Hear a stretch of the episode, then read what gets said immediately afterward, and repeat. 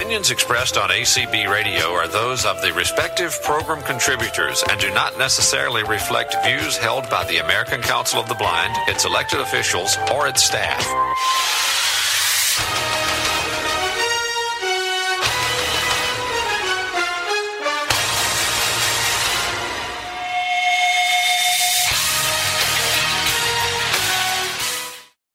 us all look and evaluate everything in our lives.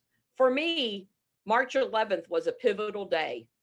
Two days before the first confirmed case of COVID in this state, I sat in my office where I'm sitting right now, and I had to make the decision whether we would ride out the proverbial storm that was coming or if we would close our doors. At that time, 33% of our residents in house were homeless, nowhere to go. So I decided to stay open and to continue to serve and to keep my staff and clients safe. That was one of the loneliest days that I ever experienced in a leadership role. I was literally making a decision that could impact lives. But even that is nothing new to those of you who have blazed trails and overcame those obstacles and those roadblocks throughout life. During the course of the pandemic, as numbers continued to rise in the infection rate, our homeless population, April to June, rose to 50%. And just before Thanksgiving, we sat at 65%. Why? For many of those that are uh, in our population, they're relying on other family members and may help to provide support to a household. But as 40 million Americans hit the unemployment rolls, people began to lose their homes. That impacted those that we serve. A pandemic within a pandemic that didn't get the advertisement that the other pandemic did. The RSVA members have endured their own pandemic within a pandemic closure of facilities and loss of income, many times with no light at the end of the tunnel. But what did you do? You held your head high and you do what you do. You survived. You've thrived within the circumstances which you had no control over. And that brings us to today proof that you have endured as we meet separately and yet together, and as you support one another, and as you begin to draw the roadmap to what will lead you into the future. What will that future hold? None of us know. But what I do know is that those of you on this call are leaders in your own right. Many of you have paved the way for people like me. I was 31 years old when I lost my vision and started my blindness journey 20 years ago. I was graced with access to wonderful resources and technology and the things that each one of you have fought so hard for. And for that, I say thank you. You made my journey easier and the journey for so many that I serve easier. And it's my job to make sure that I pay that forward and do the same for the next generation of people who are blind. Being sure that services are available quality services are available to allow people to have the right tools in their toolbox to live the life that they want. Mind you, I know that my corner of the world will only have a small impact on a small percentage of people that could benefit. But my commitment is to continue to build partnerships and bridges, breaking down silos so that we all can serve more people. You know, I often think of the starfish story as the young boy was walking along the beach he would bend over and fling a starfish back into the ocean. When an old naysayer approached him and said, Boy, don't you realize there's miles and miles of beach and millions of starfish? You can't possibly make a difference. The boy bent over and picked up another starfish and flung it into the swell of the ocean and said, I made a difference to that one. That should be our commitment as leaders in the field of blindness is to make a difference one at a time. By impacting the lives of just one person, you may not change the world, but you will change the world for that one person. And even if it's not a person who's blind, it's that person who comes to you in your stand. It's it, it, it's that person that you approach on the street that thinks to themselves, "Wow, look at that person. Look at that person who just happens to be blind." Because we all know that you're not defined by your blindness. But I stand I stand in awe and I'm humbled that I had the opportunity to join you today as we continue to navigate uncharted waters And hopefully I've been provide eh, been able to provide you with some words of encouragement and to simply say thank you for being you. Now go forth and conquer and just keep on doing what you guys do. I love you guys and I appreciate the opportunity to speak. I'm happy to take any questions. I didn't want to I, I, didn't want to. Uh, Ardis asked me to be a motivational speaker, and so I didn't want to turn it into a commercial. So um, I, I, I wanted to provide those words of encouragement. And you know, at three o'clock this morning, it kind of hit me as to you know what how much you guys have meant to me within my journey. And so I'm always, always, always happy to be able to join you. So. Do we have any questions? Um, yes, Sharon, would you tell us a little bit about um, how you uh, went through the initial times? I mean, uh, some of the things that really helped you get started, uh, what what kind of uh, steps you took to get you through the initial process? Because I know sometimes that's helpful to people who are um, sometimes even just losing more sight. Sometimes they have difficulty adjusting.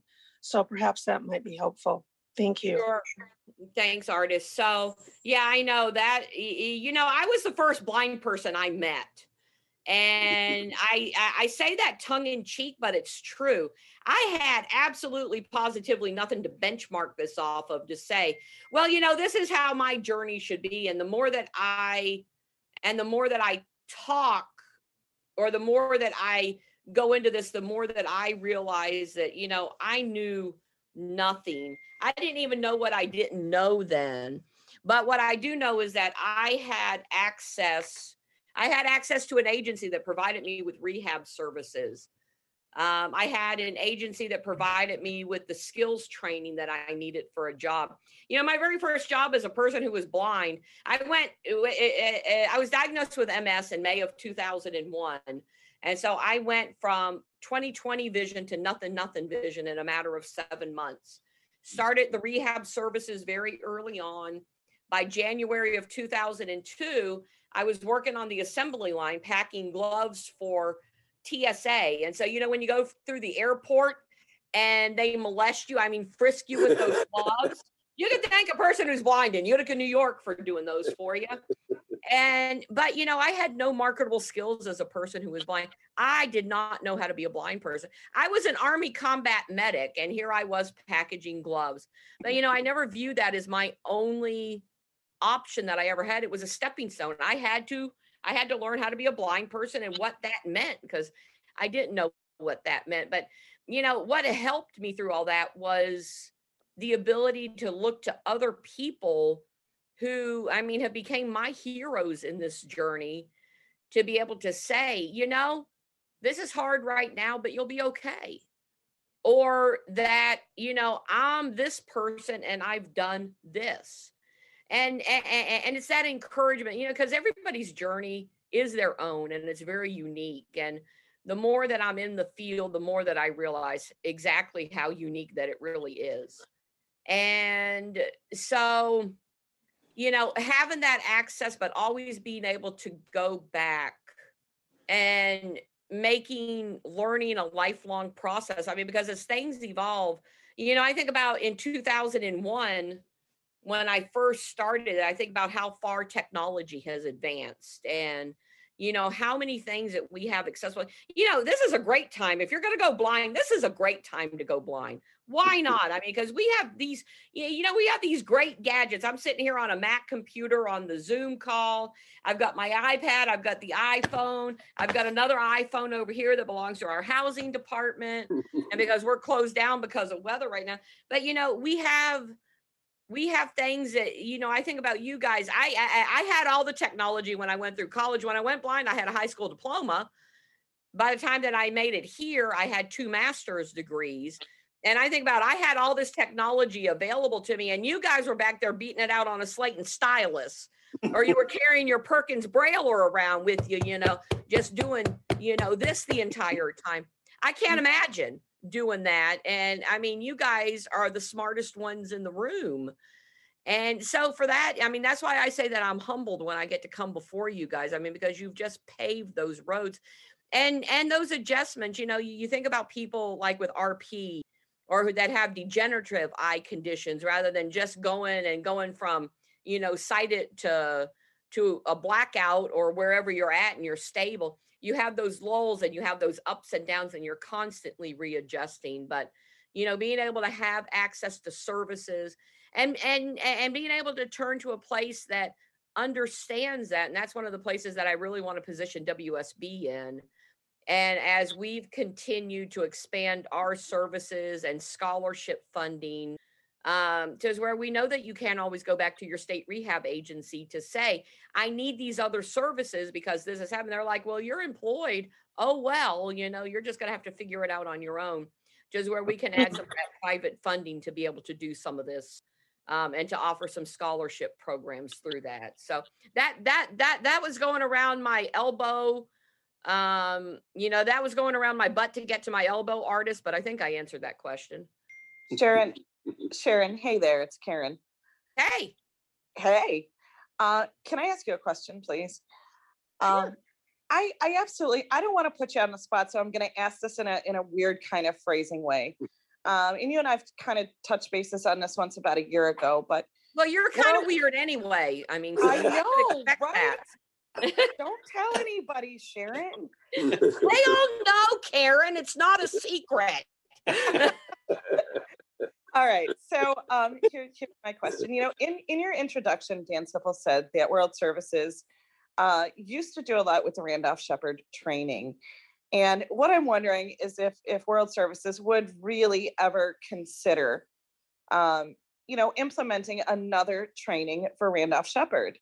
I mean, in, in it, I'm going to follow up with a statement. In my opinion, I could see where it could be very beneficial for World Services, but also for the blind community because so much of what we do in Randolph Sheppard right now is limited to one online training. And I'm not saying anything negative necessarily about that training, but I think it would, would be great if the SLAs in the different states had another option. Sure. And so, yeah, we, uh, uh, uh, Karen and I talked about this pretty extensively at one time, and I still have notes from that, as a matter of fact. And, you know, we wanted to start with our Arkansas youth and training them. And so we have our own little vending stand here that when we have the summer kids in, they run that. And we have all of our clients who run their own little vending stand here during break time, lunchtime, and then in the evening but you know to be able to get deeper into that technology and to really have the people who understand how to use that technology and i know that a lot of it across the board would be pretty easy to make one general program for but then to also be able to customize. You know i know that you guys have some difficult things that you have to do whether it be with accounting programs or excel. And some of it's even just you know formatting that training that as new people are coming in to learn some of those basic things that you have to know as a vendor you know no different than in hospitality but you know like when you're stocking your shelves first in first out you know how do you keep you know how do you do accounts receivable and accounts payable? And to be able to actually understand that to is where you're not you know to is where you have your right margins and all that stuff and, and to get that understanding because I know a lot of the people that we see who come in and that's within our populace, a lot of them would make great Randolph Sheppard um you know operators and i just think that there's such an opportunity for that that i would actually love to have a program not only of how to train new ones but to have that ongoing lifelong learning that you have a place where you can come back into and um you know it's like hey you know we just had this Welcome upgrade Inside in USI. our system, our point of sale system, and we need to be able to reach further, you know, for this. And there's nobody there to help us do that. And if we could be on the forefront of being able to do that, and frankly, I mean, I think that there's probably grant funding that's available that could, you know, set up a scholarship program for this. And I would love to explore that with you guys. I, I will make you a personal guarantee that if, if you folks are really willing to consider it, I would be more than willing, as would probably the rest of the board members or, or any other members of RSVA, to come out and work with your staff and with you and really, you know, bringing you up to speed on everything that's involved. Uh, Sure. I am not looking for a new job, so I would never want to be a trainer out there. However, I would have no objecting coming out and, and forcing myself to spend some time with you. And f- right, you know, and I know where all the good networking places are, Karen. Absolutely, Sharon. Thanks for the question, Karen, and the Sure. thought. Sharon Scott Egan here. I, Hey. I, I would like to, hello, I would like to uh, uh, dovetail on what Karen said. I, I feel this is a real important thing uh, for training for uh, for our vending operators, and I use vending kind of in quotes because I realize that throughout the country, different folks do different things, and I get Sure. that. But um, training is a piece that I don't know if we can ever quite get enough of. But I can only speak to you as a member of uh, the RSA or RSVA group here. Um, but I would love to see us entertain at least a first sit down. Let's sit down and talk about this because I'm already hearing sparks going off all over the place here. Uh, I, I think there might be a possibility we could put something together, but we really need to sit down and have a one to one and find out one what we're looking for and two how do we accomplish that goal and I, I i would be willing to entertain that I would love that because you know there's nothing like remembering where you came from and knowing that this that uh, that this agency was founded specifically for serving that program. I would love to reinstitute that and and I think that that would reconnect our history with our future and I mean it's just one more offering that is a very good offering and you know I've worked really hard over the last 6 years of rebuilding this agency you know, we didn't have the best reputation. I'll be the first one to stand in front of an audience to say that WSB screwed up before I came here. And I've worked really hard to dig us out of the ditch and to fix that. And I mean, not just in our program offerings, but in January of 2019, we embarked on a capital campaign. We're putting three and a half million dollars just in mechanical systems here. Um, and we're continuing that fundraising effort um, to up the rest of the facilities. I mean, you know, to move it from that mid century to make private rooms with private bathrooms and all that. But, you know, the important thing is, and, and, the beauty of it is, is we can deliver any of this that you're talking about, we can deliver it remotely. Um, and that's why I say that that learning is that lifelong process. I mean, and we're not just one of those ones that's like, we're just going to send you an email. We actually have a learning management system. We have our own Zoom platform. And I have remote instructors that do this all the time. So um, I would love to have that visit. Let's um, talk about a get together and and you know if you guys want to come out here or I can go meet you at any networking place. i i, I enjoy networking so i'm I'm Right, exactly. I, I believe we all do. Yes, that networking is key. Um, Sharon, I, I just see so much potential. Um, you know, it, it, sometimes we have to go back to where we started from to continually move forward.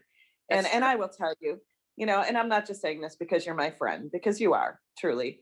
Um, you, the way you have changed the outlook of world services and the reputation is definitely on the upswing. And that's all because of you.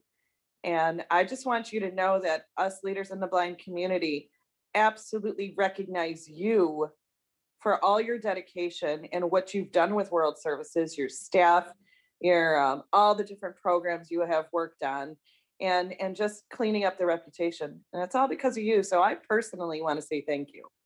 I appreciate that. I really do. And I do it, uh, you know, I do it with all my heart and soul. I had a client come to me yesterday and it- it- I just had uh, yesterday afternoon, I had to move everybody out of the dorms into a hotel because of weather related issues that started on Monday and then they kind of capstoned on Tuesday.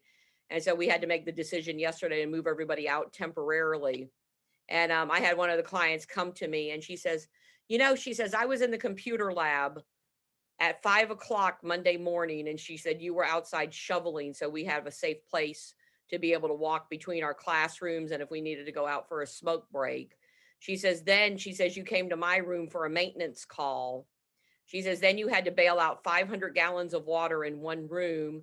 And then the next day we had a major main break Mm. here and we had another thousand gallons of water in another part of the campus and had to disable the water and was back at 5 a.m. Oh, and in between that, I pulled two eight hour shifts. And so I was up for a total of 52 hours getting through this. And then yesterday was in shoveling snow into garbage cans and melting it in the cafeteria. So we had water to flush toilets with before we moved everybody. And she says, You know something? She says, You did that all with a smile on your face. And she said, You left the lines of communication open. And she said, And you made us all feel safe. And it definitely has been recognized, your, your And- dedication. Man, Um, that I'm made me sure- cry, Karen. I actually, I I like didn't to hear- cry. I, I don't know how much time we have, but I have one small follow-up question. If we, do we still have time, Scott? you have Yes, six do, yes. minutes. I have six minutes. Okay, I'm, I'm, I'll make this one very brief. Um, the blind community has been under just this little bit of dark shadow lately. And I know that when students um, or trainees come to World Services, they're safe. And it's, it's another thing that I really respect, but just your views on code of conduct and how you manage to keep all of your residents safe. Because acknowledging that there has been a problem in the blind community is is out there now and we have to as responsible blind leaders uh, let the public know we acknowledge there has been a problem but this is what we're doing differently Sure. So I'll speak to that because I, you know, I was in probably as much shock as everybody else when I seen that first break. And, you know, I have a great deal of respect for both leaders of both of those or, or of the two residential organizations. I don't know the one in Minnesota, but I do know Pam Allen well, and I know Julie well out there in Colorado. And I think that it's not, I don't think that it's isolated just to those residential centers. I think that I think I think it's kind of systemic across the blindness community in blind residential facilities. Um, I've heard stories coming out of schools for the blind um, and what have you, but it is scary. And you know, it's one of those things that we looked at. So I'll give an example. It- it- it- we're we're very strict in how we handle our code of conduct, our students. Now, now I'm not going to say that there's not hanky panky that happens every once in a while. I would not want to walk through some of these places with a black light, but it is consensual and it's not my staff. I can tell you that. But that stuff's going to happen. You know, one of the things is we all have a common thread that runs through, and I think that it makes this community really, really close. And that's because of the things that we've endured and it's our blindness. But my uh, my instructors and all of my staff are held to an extremely high standard. We document and we communicate. That's part of it. And so, and so, an example of one young lady that we had that was here, um, she had asked for directions. She was perpetually lost, and she was asking for directions. My director of education and training, a young male, 27 years old, he he, he- took and he drew a map on her back. Said, "Well, if you walk this way, then you're going to walk around kind of this curve this way, and then it's going to be the third door on your right." Well, she went and she had a meltdown in her classroom once she made it there. And it's because she had experienced some really bad stuff, not here, but there. She never once blamed this director as to what he did. And she says, I in no way, shape, or form am accusing him of anything. It's just it triggered something within me. We not only documented that in our own file, we wrote to the Voc rehab counselor and let them know what happened. That was all documented and that was all saved. But I also have a board and personnel committee that has members from my board of directors, which are the people that I report to. And so it's written within our policies that when there's a grievance, what the chain of command is that you go to your instructor, you go to the director, you go to the social worker, and you come to an officer. If I can't resolve it or you don't feel like that I've heard that, I have bosses that I answer to, and here's the protocol and the procedures for how you go through with that. And that's written, it's published on our website. And I take that very seriously. I mean, I I have no qualms with if somebody accuses me of something, I'll turn around and call one of my own board members and say, "This is what's going on. I'm handling it. I don't want any surprises to happen." But you know, I've only ever had two people in my six years have a complaint, and it wasn't it wasn't misconduct of anything. It was just something else. I they they they simply didn't get their way and um and and they went ahead and they filed a grievance against me and it was investigated and it was all settled but you know we take that i mean we are all so close and you know for the girls on the call we all know how blind guys are and they have radar and we know exactly where their hands always hit and that stuff can be misinterpreted. And we talk about that in our groups and we talk about that you know mm. that this is stuff that happens in the blindness community. You know somebody runs into you they're really not trying to goose you. It just this is the stuff that happens in a blind facility. And but you know to try to respect that personal space and those personal bubbles and let me tell you we have a lot of we have a lot of ears on the ground and we have a lot of people you, you, you know how people are they they have no problem tattling on one another. And we know we uh, we keep a pretty good pulse on what's going on here. And we know that there's relationships that happen here student to student because all of a sudden you know that for the first time some of them you know are away from home and they they're they're finding their independence and i think that's just part of the growing up process especially with our younger ones but we do bring them in and we do counsel them and we absolutely let them know if there's if you feel like that you've been violated by anybody, whether it's an instructor, whether it's somebody on the street, you report that. And I have an open door policy, and my clients know all the time that they can come to me, and I'm going to sit down and I'm going to listen. So you know, I, I I feel bad that this stuff has happened, but I think that it's I think that it's good for all of us to evaluate that who work within the realm of blindness, just where we're aware of it. So, Well, well, thank you, Sharon. We really appreciate your telling us about this and we need to move on to our next topic. all right, But guys, thank you I so much. appreciate it. All right, thank you. Bye-bye. Thank Sharon. Uh, bye-bye. all- All next year, hear from from Arkansas. Arkansas, there you go. Oh, Thanks, Dan. Get that little bit of sass, that Bye. little sass, little sassy spirit always comes out. There you go. Bye, Karen, and everybody else. Okay. Well, thank you. And we would have loved to talk to Sharon more, but uh, we do have a schedule to follow. Our uh, next section is an uh, update on the SLA roundtable that happened on Tuesday. And uh, since John Hewlett and uh, Kent Walser could not be here this afternoon, I'm going to turn it to Scott to give some remarks and then Dan. Yep. Thank you.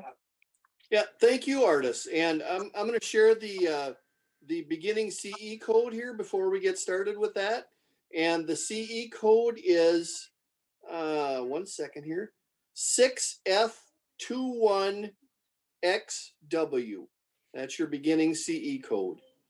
And uh, Ardis did send me some information. And um, Dan, why don't, could you uh, say a few words about what you heard from the um, SLA roundtable? And I've got a couple pieces of information I need to pull up. So I uh, forgive me. I got to go into my phone here and find those things and take a look and, and uh, read that. So, Dan, if you could give a couple comments, and I'll be right back with you folks here in just a minute. I guess um, most off, I'd like to really thank um, all the SLA staff that uh, spoke up and give their uh, stories during the SLA session. And, and, a- and a thank you to John Hewlett and Ken Walzer for agreeing to do this, even though tech, there were some technical issues going on and, and scheduling conflicts. But it, it was so impressive and not to my surprise, because the, the individuals I know around the country, but it's just that no one has given up. You know, from the blind vendors to the SLA staff, everybody is optimistic and we're looking for answers. And that really shined through with the SLA breakout session. They're all looking for answers, how uh, we can come out of this pande- pandemic and make the program better, not just to come out of it, but to make it better. They all have a very open mind, and that was so refreshing to be reassured of that. it, in my mind, I was always convinced of that. But when I listened uh, to the speak individuals from SLA, it was very apparent that um, they are all committed and dedicated to making this program even better by using our rearview mirror here and in not uh, holding us back, but using that as a tool, like a history book, to show what we can do and make things better. Thanks, Dan. And I'd appreciate it if any BEP administrator or um, staff person was on this, that uh, session to raise your hand too. Um, after Scott um, uh, reads the comments from uh, John and Krista, we'd appreciate it if you step forward and uh, told about, um, and it doesn't even have to be exactly what was in the session, but just giving us updates on your state, how you've handled um, the the current crisis, et cetera, too. So we always appreciate hearing comments from, you know, different administrators and staff. Yes, and um, before I read this, I've got a a email from Krista from Colorado. I'll be sharing that. But I, I to the SLA staff, one of the things that has really driven me to continue to work on this sagebrush conference is the things I hear about the SLAs getting together and being able to share information amongst themselves. That's such an important part to me for you to be able to come in and share. And um, uh, our apologies that we had some technical issues the other day. Um, but this is such an important piece for you folks to be able to come in and and um, have a face to face. Which next year we hope to have face to face again and share. And uh, it, it's just important that there's an open place for you folks to come in and do that visiting amongst yourselves. And that's why I continue to work at this because that's as important to me as the vendors themselves having a place to come and share and learn and grow. So, um, with that, uh, the note from Krista uh, from uh, Colorado, she said, uh, I had shared during the call today the hope to receive online support from other state directors uh, as it relates to strengthening policy, working with the CEC, which I'm assuming with, with their uh, elected committee, and connecting our new program manager to other directors and managers. So um, she's wondering if if other agencies can reach out to her, kind of help her navigate through this if they've got any ideas and and that's what it's all about keeping that open communication line between yourselves and being able to talk back and forth. Uh, i also do have an email from uh, mr hewlett. Uh, let's see if i can find that one. Uh, colorado one. Oh, here we go. Uh, okay. Uh, the sla had their roundtable discussion on tuesday evening. There were over 20 states uh, attending. Each state provided an update on what has happened through their BEP since the pandemic began. All states reported a decreasing, uh, a, a, I'm sorry, a devastating decrease in sales and net profit. On average, around 80 to 85% of all BEP businesses are not operating. Some states have had the capacity to provide relief payments to help BEP operators, while other suspended, set aside, and merchandise repay loans until uh, things return to some sort of normalcy.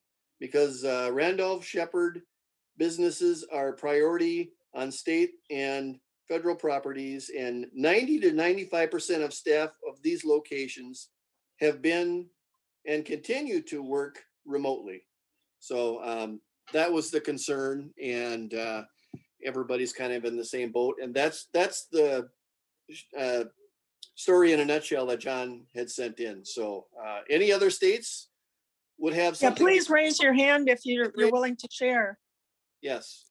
Because we'd really like to hear from different states and doesn't have to be exactly on, you know, um, uh, specifically about COVID, but even if you have ideas for the future on, on how you think the layout is going to be, and if you have suggestions for states or if your state has implemented some new Yep, we have a policies because of what's happening. We'd love to hear it from you. Ardis, maybe what we could do as well is maybe uh, if Karen's still with us, she could go ahead and give the uh, uh, report from the uh, chair side. And uh, that way, if anybody has a thought from the SLA side, we could check in on those folks after Karen's report. Sure, no problem. No, go for it. Uh, Karen, go ahead and share what happened at your session yesterday. And then we'll open it for anyone to uh, uh, bring up points uh, from either group. Thanks. Sure, sure, not a problem. Yes, yes, I am here, Scott. Um, I'm not sure how long you want me to talk for. Um, this is a couple of minute section. Okay. Um, Okay, so Art, we do have a, we do have a hand up. Okay, let's Okay. go ahead with that. It is uh, area code two oh two. Am I? Yeah, hi, this is, uh, this is Mazhar Hamid. I'm on the elected committee, uh, in Washington DC. And I, um, don't really have any, anything about, um, SLA related, uh, uh, the, breakouts that happened in the last couple of days. I missed them, unfortunately. But I did want to, um, say something that, uh, has to do with Randolph Sheppard vendor eligibility for PPP loans. There were a number of presentations done by NCSAB and and Catriona McDonald, um, in which the impression was left that if your location is closed, that you are not eligible, and that is untrue. Uh, the SBA folks specifically say that if your business is permanently closed, then you are not eligible. So I just wanted to pass that along. Great. I'm, I'm sorry, I didn't catch your first name. Uh, my name is Mazhar. Okay, Mon, well, Mon, thank you. Thank you for joining in and sharing that information. That's important information for folks to know. Thank you. Yeah, Yeah, thank it's you. very Yes. important because uh, it's very important uh, uh, because um, I know that in our program we had uh, only about a third of the people who were eligible uh, who actually applied and received uh, uh, PPP loans, and uh, um, they they seem to they seem to be concerned that this is not really a loan. Uh, this is not really a, a grant, but rather a loan that they'll be responsible for. And um, I know I already obtained uh, forgiveness for my first loan, and and there are actually grant opportunities all over the place. I mean, I just got a sixty-two thousand dollar grant from the DC uh, Restaurant Bridge Fund. I got a grant last year from them for about ten thousand dollars. I got an SBA um, thirty-year loan for about one hundred twenty-five thousand. So I mean, it's just uh, it's it's just tough to educate um, folks who uh, have hesitancy and are naturally suspicious. So I'd, I'd appreciate it if you could if you could try to encourage people to apply. And most of these are grants; they're not they're not uh, loan obligations.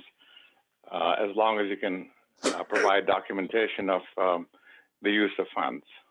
So I thank you for the you. opportunity. Yeah, well, thank you. And you Thank know, you.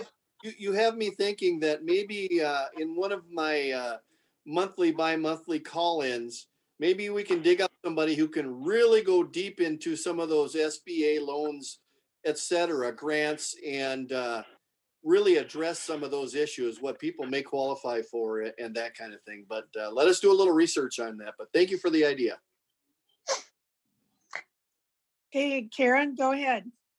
Awesome. Um, yeah, so we had a breakout session yesterday with the chairs and vice chairs of state committees of blind vendors. We had some very lovely conversations.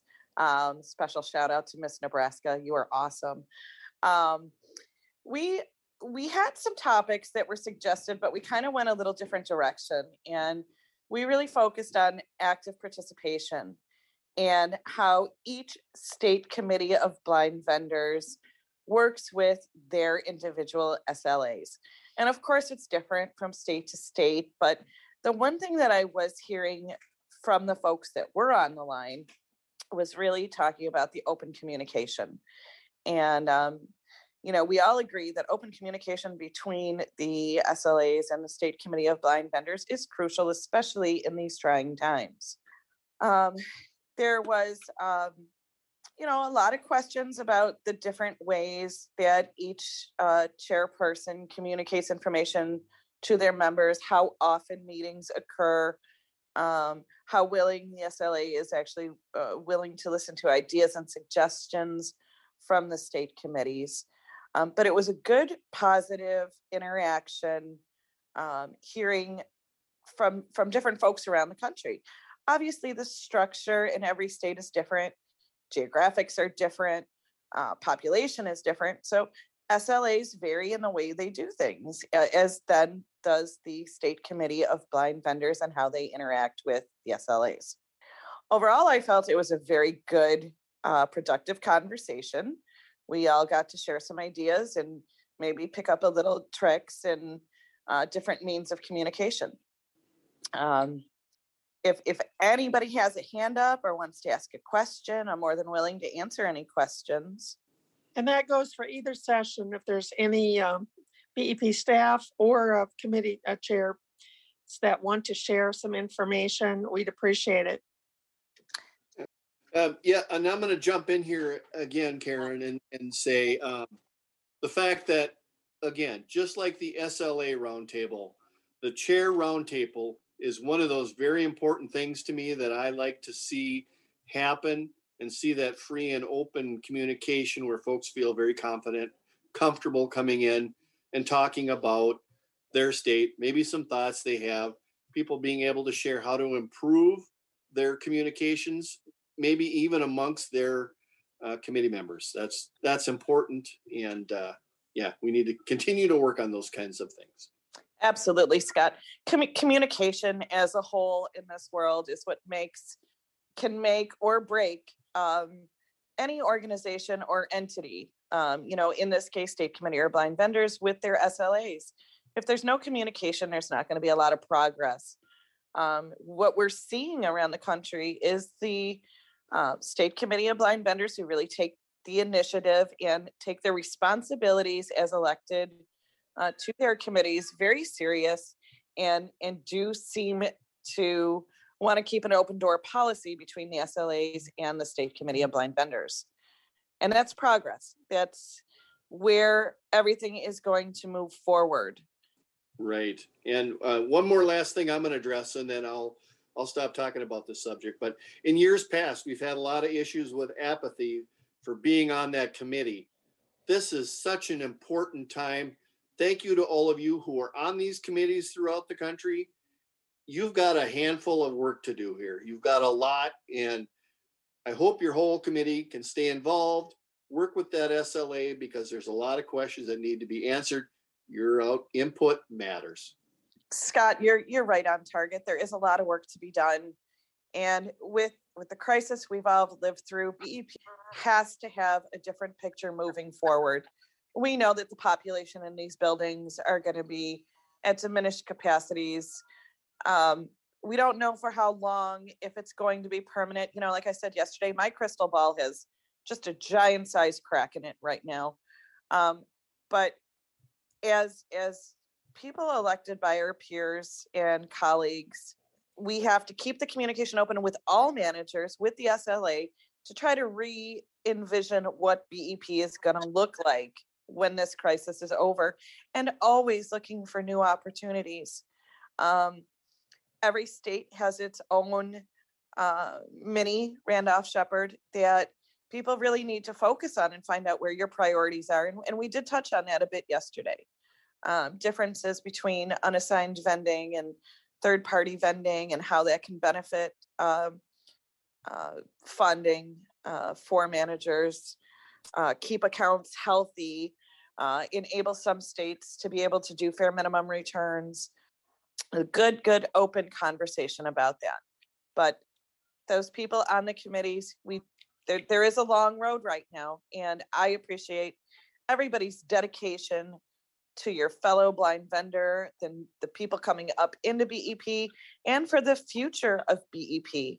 Randolph Sheppard has to survive.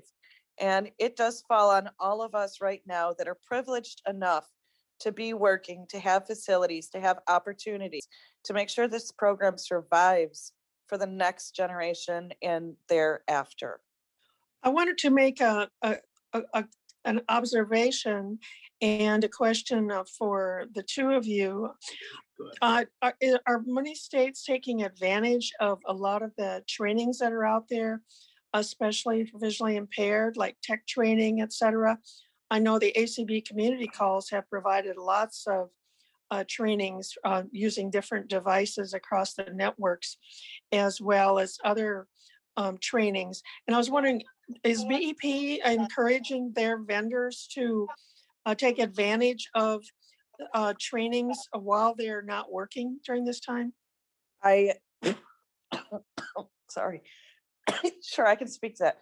You know, here in New York, yeah, it's, it's definitely a reminder to managers every time we do have meetings with the SLA or coming right down from our Associate Commissioner of the New York State Commission for the Blind, that those trainings are open and available and they are giving vendors, you know, just a tad bit of priority because of the fact that, you know, some of them aren't working right now.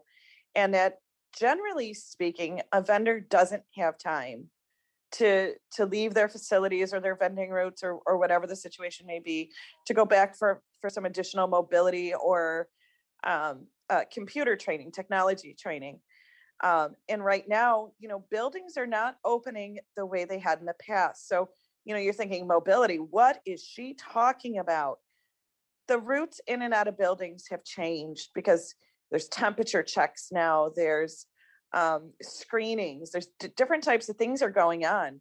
And if you're not familiar with that, there there's your mobility training, how to access your own facility um, in an appropriate manner to keep people safe and yourself safe and follow all safety protocols. So that that is what's happening in New York. Our SLA is certainly certainly encouraging uh, people to take advantage of the VR services. Scott, how about in Minnesota?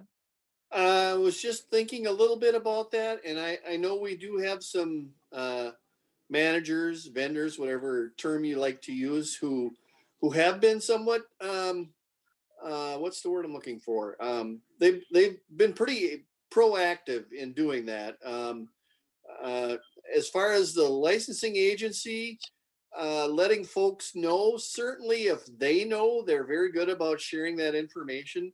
Sometimes getting that to the SLA so they could turn around and get it out probably is the bigger problem. So, um, so yeah, you know, uh, that's something. Anything I ever see that I come across, I'll try to send to our director and say, hey, you know, is this something that the the vending uh, operators uh, across the state should know about? And then they can decide if that's worth sharing, and they'll share it. So, um, yeah, it's just it, it's just on all of us if we see something as as again vendors, operators, managers, whatever you want to call yourselves throughout the country. Important to get that into your licensing agency. Let them know because they only can see so much of what's going on throughout but the more information we share with each other, the, the better off we are. Absolutely, Scott. And that's, again, that's the key component in communication that VR uh, services around the country need to really um, communicate with their BEP programs to what's out there for the vendors while they're not working. Um, you know, we have a terrific system here. Uh, you, you'll never hear me say a bad word about the BEP program in New York. Um, but there's very open communication right now between the VR side and the business enterprise side of, of our uh, New York State Commission for the Blind. So almost immediately when there's memos sent out or that, they do get sent on to the vendors. So we know what's going on on the VR side and what's available as far as the technology training or the, uh, any, any type of training. Um, if, if there's a person who's newly blind and in BEP that never learned Braille that decides it's time, you know, there's, there are opportunities uh, to learn that as well. Um, so I would encourage um, state committee of blind vendors to look into what the VR services are in your state and get that out to all managers. It's it's a definite way to fill the time of not working. You're keeping active and you're always forward moving. Uh, Karen, maybe uh, for the last few minutes of this segment here, uh, I'm going to put you on the spot a little bit, but could you talk about the auction this afternoon that we're going to be having? I can, folks, today. Um, at, at the conclusion of, of Sagebrush, we are having an auction. And your host will be the talented, energetic, and always delightful Scott Agan, along with myself. And it is sure to be a lot more relaxed, less formal, little less formal than what you're seeing right now. But we have a lot of terrific items. We have some beautiful cast iron uh, frying pans that, that were donated by our our wonderful Scott Agan himself. And I know for one, I will be bidding on those. I'm so excited uh, for those to come up on the auction block. We have a beautiful Afghan donated by Donna um, Sellinger, uh, a Christmas Afghan that I am certainly looking forward to promoting and getting out there for you folks. We have a vending machine box. You're scratching your head going, what is she talking about? We have a box with uh, one of each item found in one of my vending machines, along with a gift card donated by the lovely, lovely, lovely Leslie Spoon. Uh, can't wait to auction that off. Um, we have Louisiana donated a Cajun basket. Now, I don't know about you folks, but up here in Buffalo, we definitely can appreciate it, some good Louisiana spices and foods and products. And and I love to cook, so I'm looking forward to possibly bidding on that as well. Um, Linda Ellis from Tennessee donated a beautiful ring. Um, and Scott has a very in-depth description of that that he's going to be reading. But you know, on on top of auctioning it off, and yes, it is a fundraiser for for Randolph Sheppard Vendors of America. And just you know, remember, folks, those dollars are very important. Um, you know, uh, we have an open book policy on on um, sponsors and um, how we utilize anything donated. And those dollars are certainly always appreciated to keep us moving forward as well. Um, we have a lot of um, new legislative issues coming up, and that all takes funding. So dig deep tonight, guys, and hopefully Scott and I will certainly entertain you. And you may even hear a joke or two out of Mr. Egan. And you know, I'm, I'm, I'm a little worried because there might be some reprieve, but um, I will say too, Karen, I want to add to your thing. One of the items on the auction is your choice. You can either, uh, we'll either have a custom made RSVA sagebrush sweatshirt. I have a zip up sweatshirt for those of you who have the video on and who are able to see, but uh, certainly I can give a better description later. But uh, the other choice would be an RSVA um, sagebrush polo, which I also have on. And uh, my wife has become quite the uh, quite the embroiderer, and uh, she would let you make your choice of what color, which product you'd like, and uh, what size. So they will be custom made for you. So how could you go wrong? What a what an awesome deal. So I wanted to make sure that that was mentioned as well. That is a beautiful, generous donation by your wife. I know personally how long and what type of talent it takes to do embroidering. Mm. And what a beautiful donation from your wife, Scott. And let's Thank- not forget, let's not forget the chocolate. What would an auction be without chocolate? Folks, we have chocolate. We have two pound boxes of chocolate from Watson's Chocolate, which is a local Buffalo manufacturer, homemade chocolate uh, that has been in existence for a little over 100 years. But Woo. it is absolutely delicious, and you have three different types to to bid on. And um, y- you know, I don't know that my waistline really needs it, so it's out there for you folks. Two pounds of chocolate accompanied with a $50 Amazon card. My my waist doesn't need it either, but I haven't met a chocolate I haven't liked yet. So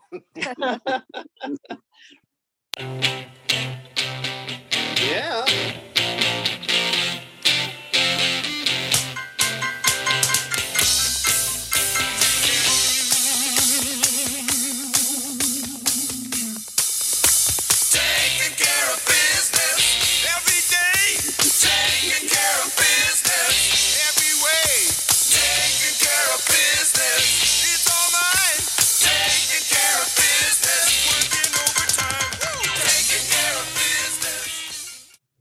Welcome to Inside USI. In this episode, we'll demonstrate how accessible our equipment is for visually impaired operators. We'll also show our full line of vending equipment and detail how our new Flex controller is improving machine serviceability and profitability for operators.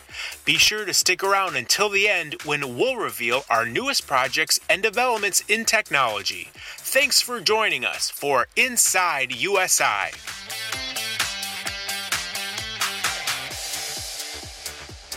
Accessibility is a huge priority for USI. Standard operator service mode on both 7 inch and 10.1 inch touchscreens includes a talker ready control board and a screen color invert feature. Just plug in a 3.5 millimeter headphone or speaker jack into the control board to listen. Set price. System update. Tap again to open. System updates. User accessibility is just a part of our overall commitment to serving our customers.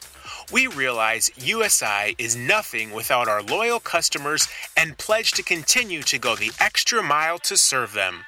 Here at USI, we feel as if we're a partner with our customers. We're part of the family. If our customers need us to be at their facility, we're there. And I think uh, as a supplier to this industry, you've got to take that extra step. It's not when you do something well that your customers take notice, it's when something doesn't go well in the field and how you adapt to that. I think customer service is our number one uh, priority. We've been a leader in the vending industry for 90 years now, having started back in 1931. Our goal when designing and manufacturing vending equipment has been to provide the operator with the lowest cost of ownership. That means we work hard to make sure our equipment is built to last, manufactured with the best materials, and includes the latest technology. The smooth corner design of our equipment is especially friendly to blind and disabled operators. We're excited about the difference our Evoke line of equipment has made in the industry and will make well into the future.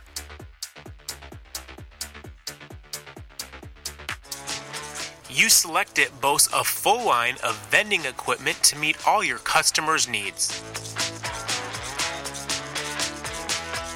Our products are built to last, providing customers with the lowest cost of ownership in the industry.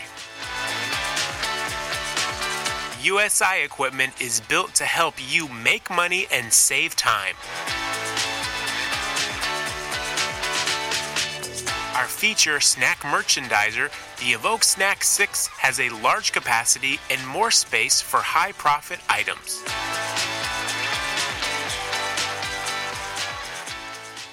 You can see here the Evoke 6 ambient snack machine. We have seven full trays. The top two trays are the large snack size items, serving size items. And you can see then below we have five additional trays that uh, are pretty flexible as far as the types of products that uh, can be dispensed. Your, your height is basically your only limiting factor as long as you stay under seven and a half inches. The ADA bin uh, is down below. It's the largest capacity bin in the industry. The uh, 10.1 inch touchscreen you see there uh, is also a uh, USI design. Uh, it is driven by the Flex platform. Uh, this year, uh, an added feature now is the uh, video portion of it. The videos can be downloaded at the machine uh, via USB stick, or you can do it remotely. In addition to the Evoke snack machine, the Evoke refrigerated line of machines are helping operators deliver cold drinks, sandwiches, salads, and more. The health safety feature can program the machine by selection, range, and row. Here's a closer look at our Evoke elevator.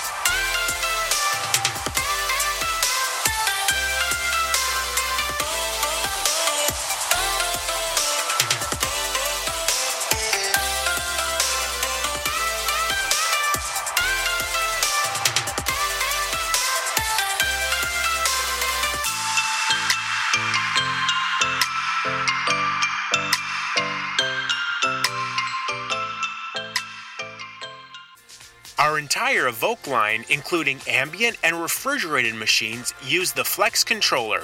Our Flex controller is the brain behind the enhanced capabilities of these machines. The Flex control board is designed to maximize efficiencies and provide ease of use for operators. This includes an intuitive service mode and premier accessibility. Change prices by individual item, multiple items, or all items at one time. Easily identify software versions and set up customer contact details. Flex also provides a seamless and engaging user experience with 7 inch and 10.1 inch touchscreens. iCart provides menu browsing, shopping cart mode, and displays product nutrition information. Index includes the ability to preset prices and common machine settings, remotely planogram your machine, use static and video promotions, and sell combo specials. PayRange is also built into our Flex control board, making mobile payments simple for your customers.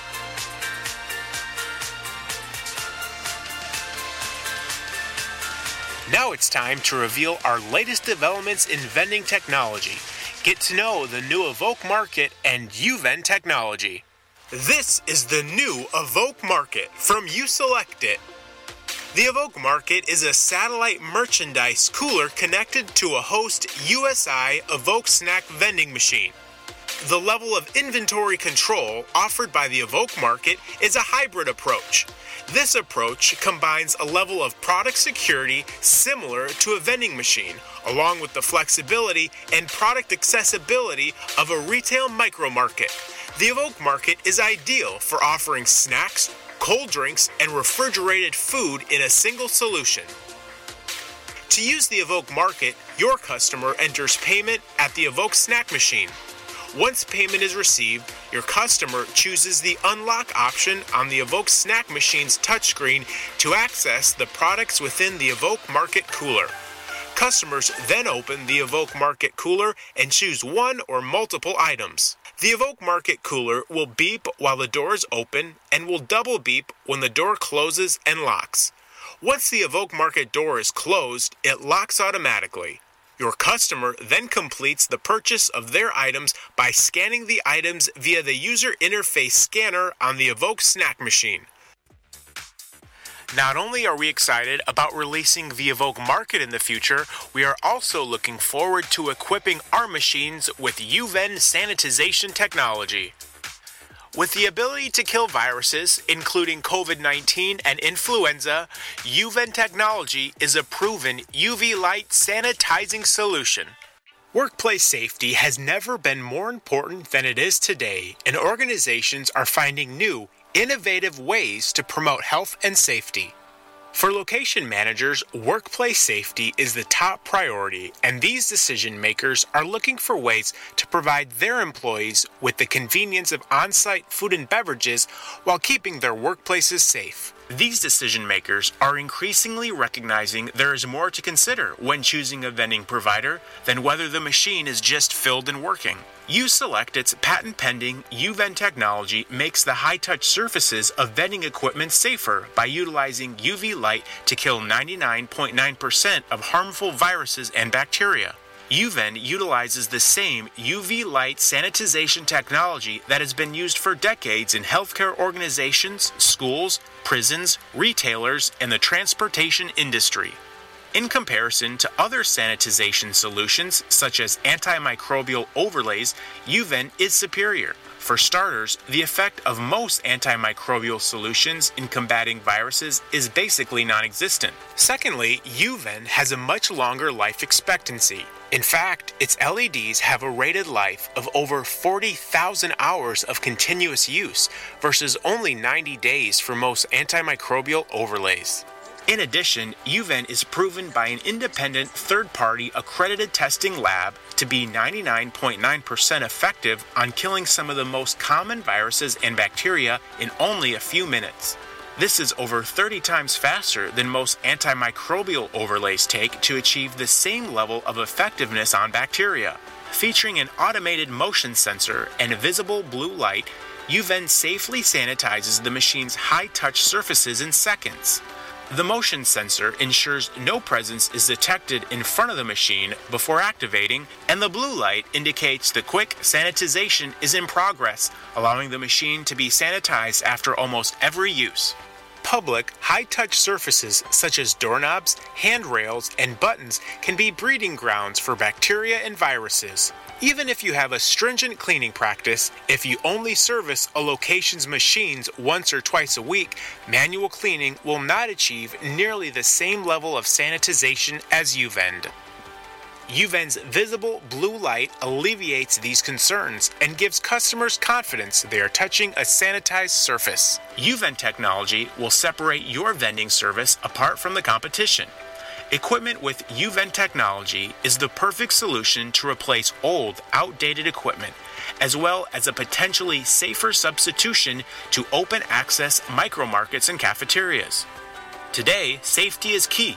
Our UVC light sanitization technology provides a safer vending experience, leading with UVend technology while providing the equipment reliability, product variety, energy efficiency, and overall service location managers are looking for is a winning recipe to grow your vending business. UVend's visible blue light helps locations show they prioritize workplace safety and it gives locations, employees, and customers peace of mind when getting their next snack or drink. Win new business and provide your existing locations with a new level of protection in their workplaces with UVend technology. Thanks for joining us today for Inside USI. We hope you've seen how seriously we take machine accessibility, operator profitability, customer health, and providing the lowest cost of ownership in the industry. Please reach out with any questions you have. We'll see you next time. All right, are we back? Hey, well, thanks. I, I, re- I really like their videos. They're they're uh, very Yep. Uh, uh, Ardis, can I can I address something real real quick here? Um, sure, no problem. I I want to speak to um, to USI. Hold on, I'm gonna turn my camera on. Uh, want to speak to USI here. Um, fantastic company, makes some very quality products, and I have a number of their frozen machines in my facility. Uh, I, I, in a prison, so uh, they get challenged. We'll say it that way. They get challenged sometimes by some of the uh, folks at the prison, but a good quality product. Uh, that video was very uh, entertaining. However, there was a couple spots where uh, there was not anything being spoken while there was stuff going on on the screen, and I just wanted to fill you in that they were showing the smoothness of their system when it drops the product into the elevator. So that's what you weren't seeing. And then in the background, they had a couple of scenes of their factory as they're putting equipment together. Um, and there there were some graphics. I apologize; it happened too fast. I couldn't see what the graphics were, but that's what you were missing. I wanted to make sure we filled that in, and I do want to thank USI. I mean, that they've been a great partner, and they've sponsored us, and uh, we can't thank you folks enough. But I just wanted to kind of fill people in if you're unable to see that video, what you missed in that couple of minutes. So thank you, Ardis. Well, thanks, Scott. We appreciate that. Oh, and I- Obviously, it's helpful. yeah, we have a code to share as well. Uh, our beginning code is seven G two one UV. Thanks, Scott. Yes. Our next session um, is on accessible payment kiosks and back-end solutions for uh, micro markets. And I'm hoping that our uh, speaker on this section was able to come on. He's from Texas, and yesterday he said that they were having off and on blackouts. So he was hoping he could get on, but wasn't positive. So is Jason Lohman on the phone or on the call? He did send me a document that I can pass on to uh, folks after the conference. Okay, Ardis. Go ahead, Dan. Um, just a couple of comments um, about our sponsors and exhibitors. Um, as Scott mentioned, U-Select-It has been an excellent partner for us. In one, it, the service is just unsurpassed, uh, beyond reproach. Uh, a couple, a few years ago, uh, had the good fortune of um, obtaining one of their frozen units for ice cream bars in the prison. And it had a point of sale graphic on it. And the prison officials found this to be whatever to the inmates, the uh, residents of the prison. And one phone call to Heidi Chico, the director of Wittern Group, within a day, literally one day, I had a new graphic insert and I did not have to shut the machine down. She, they responded that rapidly, producing a new uh, point of sale graphic in which uh, met all standards within the prison system. Um, Par Level, Jason might may be able to join us later, but if not, Par Level has been an excellent partner for us uh, in uh, uh, not only in the kiosk business but in uh, cashless solutions. In they are continually working on making the kiosk more accessible, and that's an ongoing you know work in progress. And they, just, they want to make it better and better and better. And um, I think they're doing a fantastic job. The pandemic has, um, you know, added to their workload, but it has not stalled their work on accessibility. They are making their kiosk uh, more uh, readily uh, sanitizable, and it uh, it's just amazing how they and they also you know added touchless features to it, um, so you can you literally operate it from your um, your mobile device uh, and pay pay and order uh, whatever you want to do on the kiosk. You can do mobile device, and that's getting to be the standard within the industry. You know, just for uh, anything touch free, they're, they're, working on that. And as as pointed out in the USI individual, and you see in the crane videos too, they're all very conscious of this effort, and we really applaud them. And it, our blindness community are not ever ever left out of the our sponsors in uh, exhibitors' minds. They're always looking for ways to um, you know find new and innovative ways to make things accessible. Now with the sanitation issue is just remarkable. I'm just truly amazed at uh, all of our sponsors and exhibitors how they have really stepped forward in producing equipment that can um, make us move into the next generation of um, you know vending and uh, um, key uh, micro markets. And I think you know, as you probably all are aware, micro markets are been growing at a rapid pace in the last five six years, and you know you expect to see a surge, another surge in that. You know, given uh, a lot of your larger office building, office buildings and factory settings, whatever, we'll have um, less of a need for cafeterias. Uh, and so a micro market will be the ideal solution uh, to that. And now that they have, you know, with all the coolers available that they're make, making available touchless, everything is touchless. Uh, you only handle the product that you're going to purchase. It's just uh, unbelievable. So I think we all owe a big debt of gratitude for the um, the backside of our industry, our uh, convenience service industry, and the backside, the equipment side, is just uh, truly remarkable how they've stepped up in such a short period of time and um, hit the fast forward button on advancing the technology for us. And that kind of hitchhikes on what um, uh, we are talking, uh, the Ardis was talking with uh, Sharon about is, um, you know, technology is changing. Now is the time to get it in and take the and you have may have the time to learn how to operate some of this new equipment and and to learn advantages of having the newer equipment that is um, more profitable uh, and offers larger uh, variety of SKUs that, uh, to your customers. And as you know, we're all about you know, community service industry is all about customer service and make it more more convenient to our customers. And uh, I think with uh, you know, Par Level on the leading edge of things, it's all to it to our advantage. Yeah. If there's anyone in the audience that does have a micro market and can share how they are able to handle like back end with accessibility, we'd entertain those uh, people to raise their hands.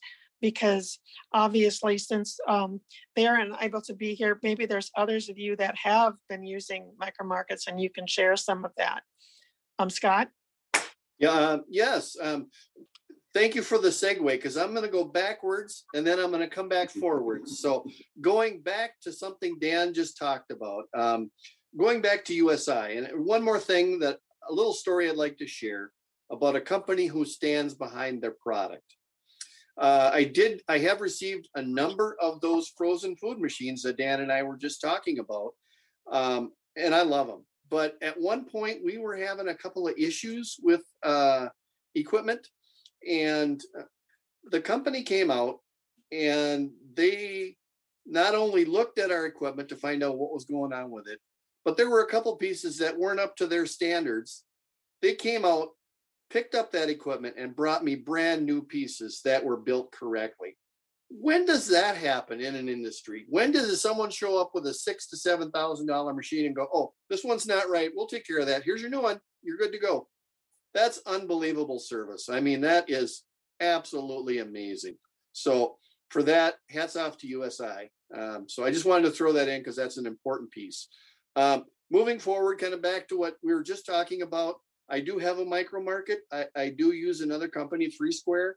Uh, they've also been working to be um, innovative, uh, be industry leaders. Uh, I know that they have that Big 46, which is an impressive setup.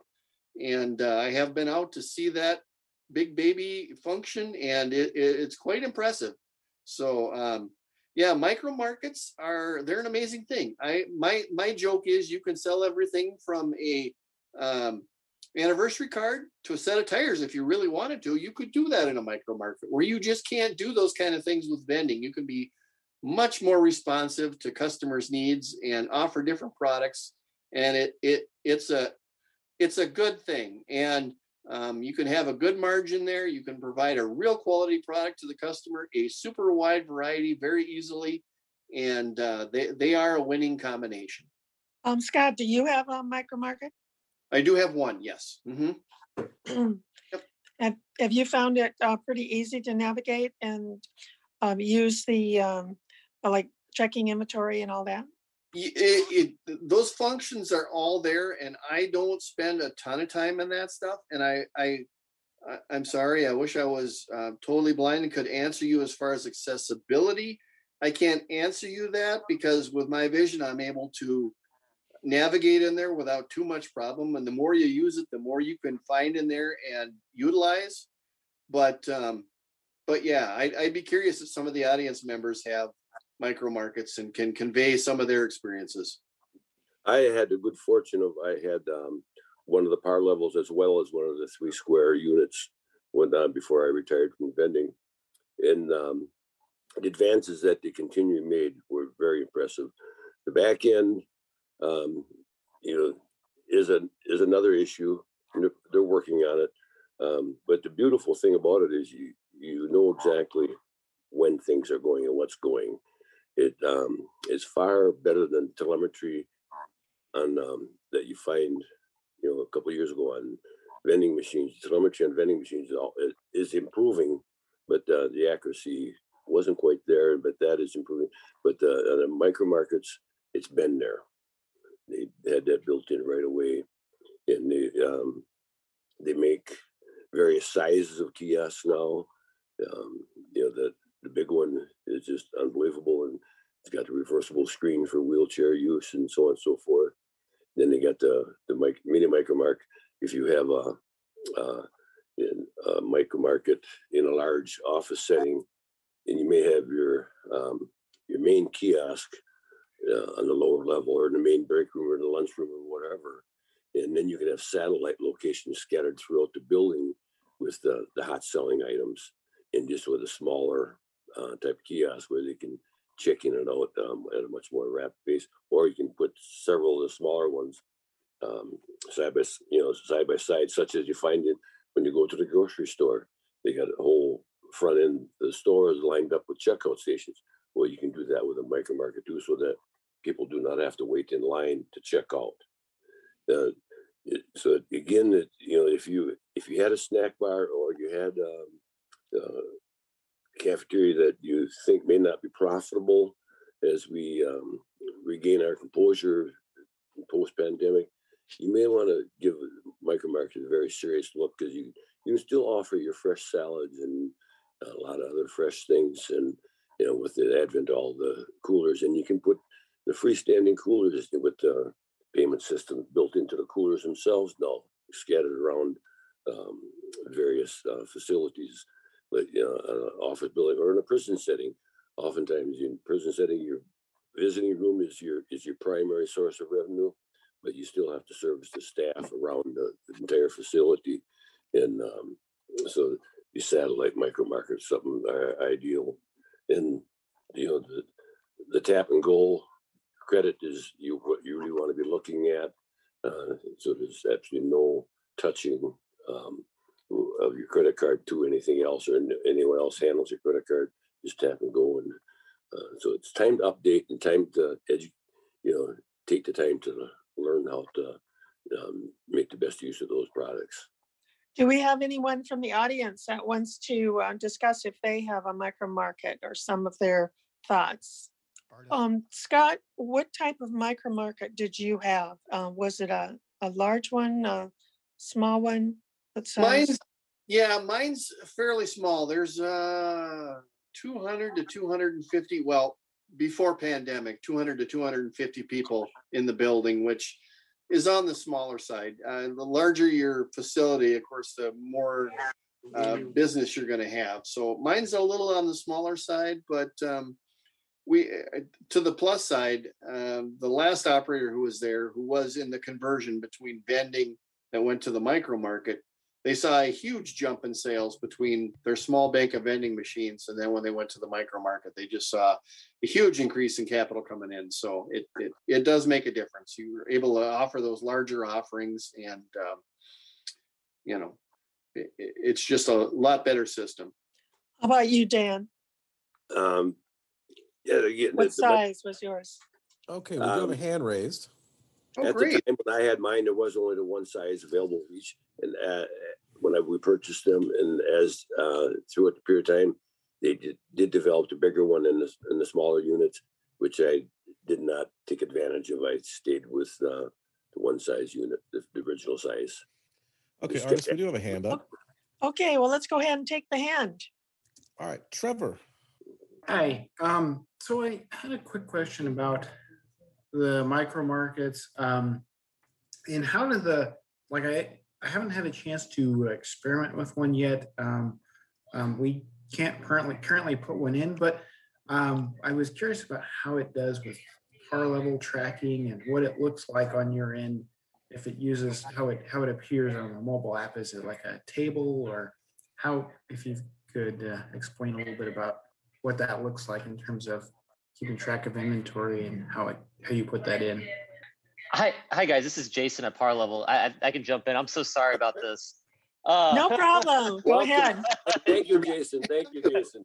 uh, yeah. So, and I, I just caught, I, I just got part of the question. If you could just, you know, help me out here. But you were asking about how it looks from an the mobile app side. Yeah, in terms of how, yeah, uh, in terms of like, how does it look when you're, uh, do you, and I assume you manually put inventory in and then it keeps track of it uh, per sale? Correct. Now, our stock app is actually it's I, I don't want to say it's fully accessible, you know, for as far as screen reader platforms, but it is it is darn near close uh, as far as that goes because we've made a lot of improvements. Uh, we've actually worked with some operators with the state of Illinois um, that that I, I- I know personally that have helped um, assist with this and you know make sure that we have the right path for our tools and applications uh, to to better provide with the, the impaired community. So thank you so much. Yeah, I, I apologize for my tardiness, guys. Uh, uh, we're we're going through some rolling blackouts here, and as soon as I jumped on, it cut off, and I'm it's No problem, Jason. Jason, I'm gonna we're gonna bump some things around. I'm gonna call an audible, and I'm sure our people in the booth love it when I call an audible here. But, uh, 15 minutes. Can we give you 15 minutes? Is that enough time for you to maybe share some of what's going Uh, on with? Uh, yeah, you know, sure. I'll I'll give some insight. I did, uh, Ardis uh, Dan. I did send you as far as a two pager that is that is um, screen reader friendly that we can send out to everybody. Uh, that I was just going to go over. you know, it's really just as far as the advancements we've done since the last time we we talked at Sagebrush. You know, from our mobile applications such as stock, you know, the driver application to to feed, which is more of a, a higher level business um, notification as far as what's going on. If you have a machine that has a bill jam or coin jam, if you have a route that just got serviced, uh, a micro market kiosk that went offline, you know, to create more uh, visibility as far as staying connected with with your assets.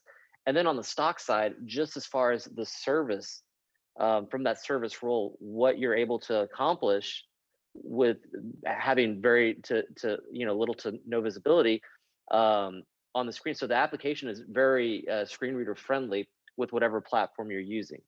So we kind of revamped that part, and we've actually made it a focus within Par Level as a company to better uh, you know better meet the needs of of operators as a whole uh, all around. You know, from a micro market side, and it's we we're we're getting close to where you can have if you need a, if a consumer needed to plug in a headphone um, to hear voiceovers on the kiosk. That is that is something that's that is very close. You know, as far as our end. Um, but from a kiosk, it is you know we've had to do some adjustments as far as themes. You know, because we've had issues with um, certain colors make it hard where an operator might only see just a white screen. And I'm actually going through this right now. Um, at, this uh, this the state with with Illinois, as far as we can we can adjust the theme um, if it's an operator preference based off color tones that might you know emit um, to the consumer. But you just have to keep in mind and understand that these are going to be one offs. It may not necessarily reset you know, based off that need, but we can try and accommodate as much as we can. So we do have a little flexibility there. Um, the other neat thing too, and I don't know if uh, this this might pertain to anybody, but we even came out with uh, two new two new things that do also tie in with the backend management software, the VMS. Uh, Cater, which is more of our campus commerce uh, dining platform. So if someone's doing dining or cafeteria, you know, we might have an option there, uh, you know, to meet that need. Uh, we even came out with our Hubs cooler, which is you know essentially our smart cooler. You know, kind of that in between hybrid. If you look at it, I you know, I don't want to put vending machines there because they're asking about a micro market, but then I'm also kind of worried about the security to where now I can have kind of that hybrid, that in between, where you've got a, a you know almost like a mini bar fridge, if you will. But once you take the item, it's going to charge you for it. Now you're actually going to see it on a screen that's going to be represented uh, be represented of that product and your transactions. So think of it like a hybrid between a bank of vending machines and a bunch of micro markets, uh, and then a micro market. Um, and, and yeah, guys, I like I said, I, I apologize too. If is there anybody in this in this room right now um, on this call that's unfamiliar with Par Level and what we do? And and I apologize to Ardis too. I don't.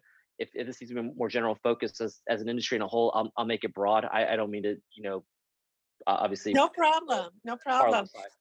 And like I, I mentioned, I'll send out the document to registrants, so they have what you sent me to, so. Okay, perfect. Um, yeah, I mean, I'll I'll be happy to open the floor to, to any questions that may come up, or you know, questions that I might have missed that Dan and Ardis you might have fielded for me. Uh, Scott, I believe, are you the moderator on this? Uh, I'm not the Um, moderator. Actually, I- I'm the moderator. Any way I can, so. Okay, that's fine. No, no worries, guys. Um, yeah, I'll I'll be happy to open up to any questions. Okay. Um, uh, you know, that's that that's that's really as far as what I have. Obviously, that that that two that um that information sheet, our Ardis stand that I sent, I, I think it'd be a great benefit to uh, the attendees as a whole, as far as giving a little more insight in accessibility options from a micro market perspective on what Par Level is capable of. Um, and that and that format too is obviously it's it's um, screen reader friendly, so it's it's ready to go and ready to send as is. That, Well, uh, Thank you. Jason- Jason? Yes, um, sir, Dan. Just as a, um, uh, again, a thank you for taking time to come to us, especially in all that's going on down there in Texas. I mean, You know, I, I'm not used to it. I mean, you know, walking outside and, and you know my my sneakers, it's like I have ice skates on. Uh, you know, it, it, our whole city shut down, and I, I went through almost about a day, day and a half without power and, and water. So it Uh. it was it was really interesting. You know, thank God I had some camping equipment, but um, yeah. I, I had to Uh, go out and rearrange some snowflakes before I come on board here today, but, um, but I would just like to have you comment on, you know, for those that are not uh, fully familiar, every, I think everybody's heard of micro markets, but we're probably not all familiar with micro markets like Scott and I that we've had them. Um, could, uh, there's always been, and I think that issue still uh, remains out there in the shadows is um, security. Can you explain a little bit about how the security cameras work and how they're monitored?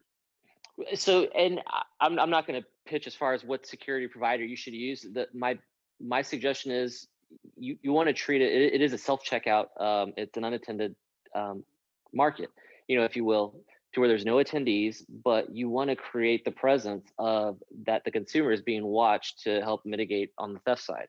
You know my my suggestion if you look for a um, if you look for a security camera provider or what you use is have a TV monitor that's going to actually display the feed of the cameras that are being used or what's what's being um, taken in uh, videos of.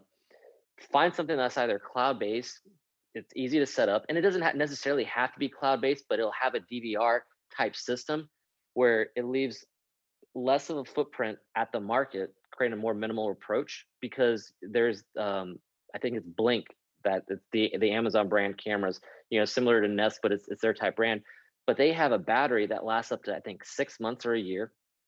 They have, if you do an SD uh, card in there, it it can take recordings up to six months or whatever that may be, and some will give you options to where you can remote in, you know, based off of uh, that connectivity, and give you uh, visibility while while you're away.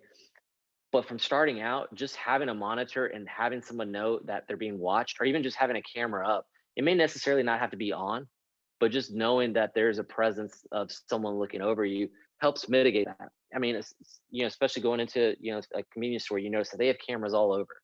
Some even have as far as the monitors of you walking in, so you see yourself. You know, depending on that. But you also want to tailor it too on onto your account and what kind of relationship you have and what type of agreement you have.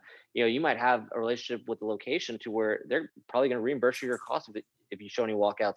And that's kind of the benefit of adding a technology, you know, kiosks that'll have a back end for inventory tracking to where you can show reporting like that. You can have that transparency with your customer. I want to let you know you do have a hand The raised. Foot, foot, um, just one com- quick comment, uh, before, uh, we'll take the raised hand, but, um, I had, uh, security on my, uh, micro market in a state office building. And we had the, you know, the, the camera that comes with the kiosk, and we had uh, two other cameras in the facility. But we had a big monitor, um, a thirty-two inch monitor that we mounted on, on top of the coolers, which showed what was on the cameras so that it, it made awareness to all of our customers that they would be monitored. But one incident that occurred, you know, because they, we had to run special wiring and, you know, hard uh, data cable in uh, to the location because uh, the way the building design. But at one point, they called me and they says, hey, can you review your tapes? The tapes are all documented, recorded. Um, we had an incident here. You know, is a we got a fair size government building in the- it's uh, four floors and quite broad. And they says, can you um, review the tapes? What they had, what happened was an individual, one of the one of our customers, one of their employees, took a bag of um, microwave popcorn from our micro market, threw it in our microwave, and turned it on more than it needed to be, and filled the entire building with smoke. They called in six fire trucks, two ladder trucks, and three ambulances. Then they realized it was just the smoke, and they realized that the microwave microwave was toast. Uh, to, and so they asked me to review the, and lo and behold, we identified the individual that bought this micro popcorn, threw it in there, and keyed up the microwave to maximum, walked out of the building, jumped in their car, and went home. And from that point on, they were extreme, extremely grateful, and they said, you know, we're glad we put the data in cable in for you because there, there's low resistance about the cost of the data cable, as you know, dealing with government agency, and that just made our relationship so much better. It just it was good, but it just was top notch after we were able to identify the individual. That individual was immediately released from employment. That's I mean that's such a cool story, Dan. Um, and it's it's it's really neat as far as the transparency that you you can offer and just the kind of insight that you can provide.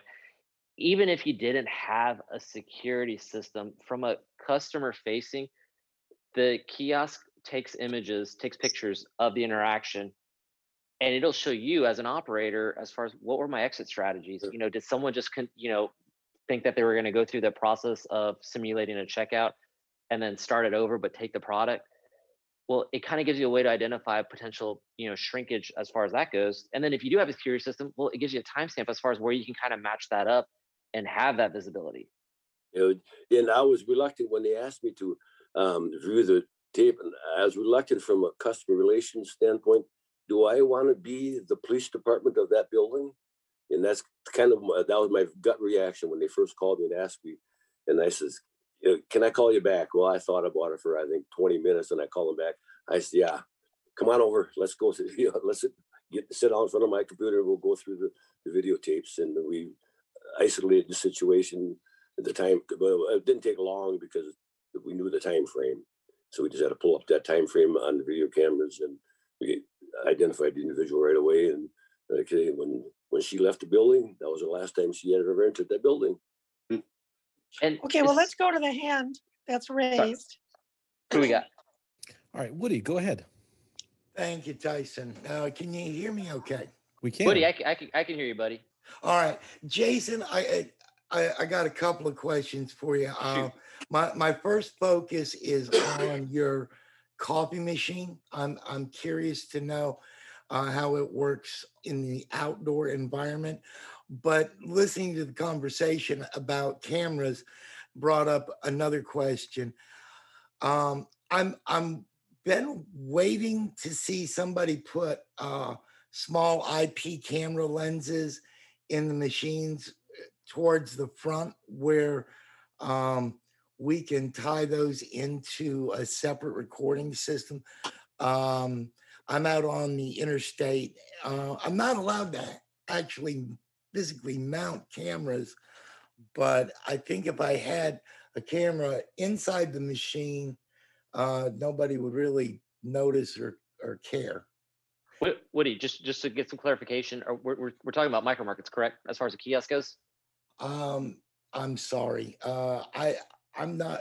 If if micro markets are your specialty, I'm I'm probably trying to address something that you're not familiar with. No, no, no. You're you're you're perfectly fine. Um, I will say this, and it's you know if, if I can pivot real quick just to kind of give you some sort of answer.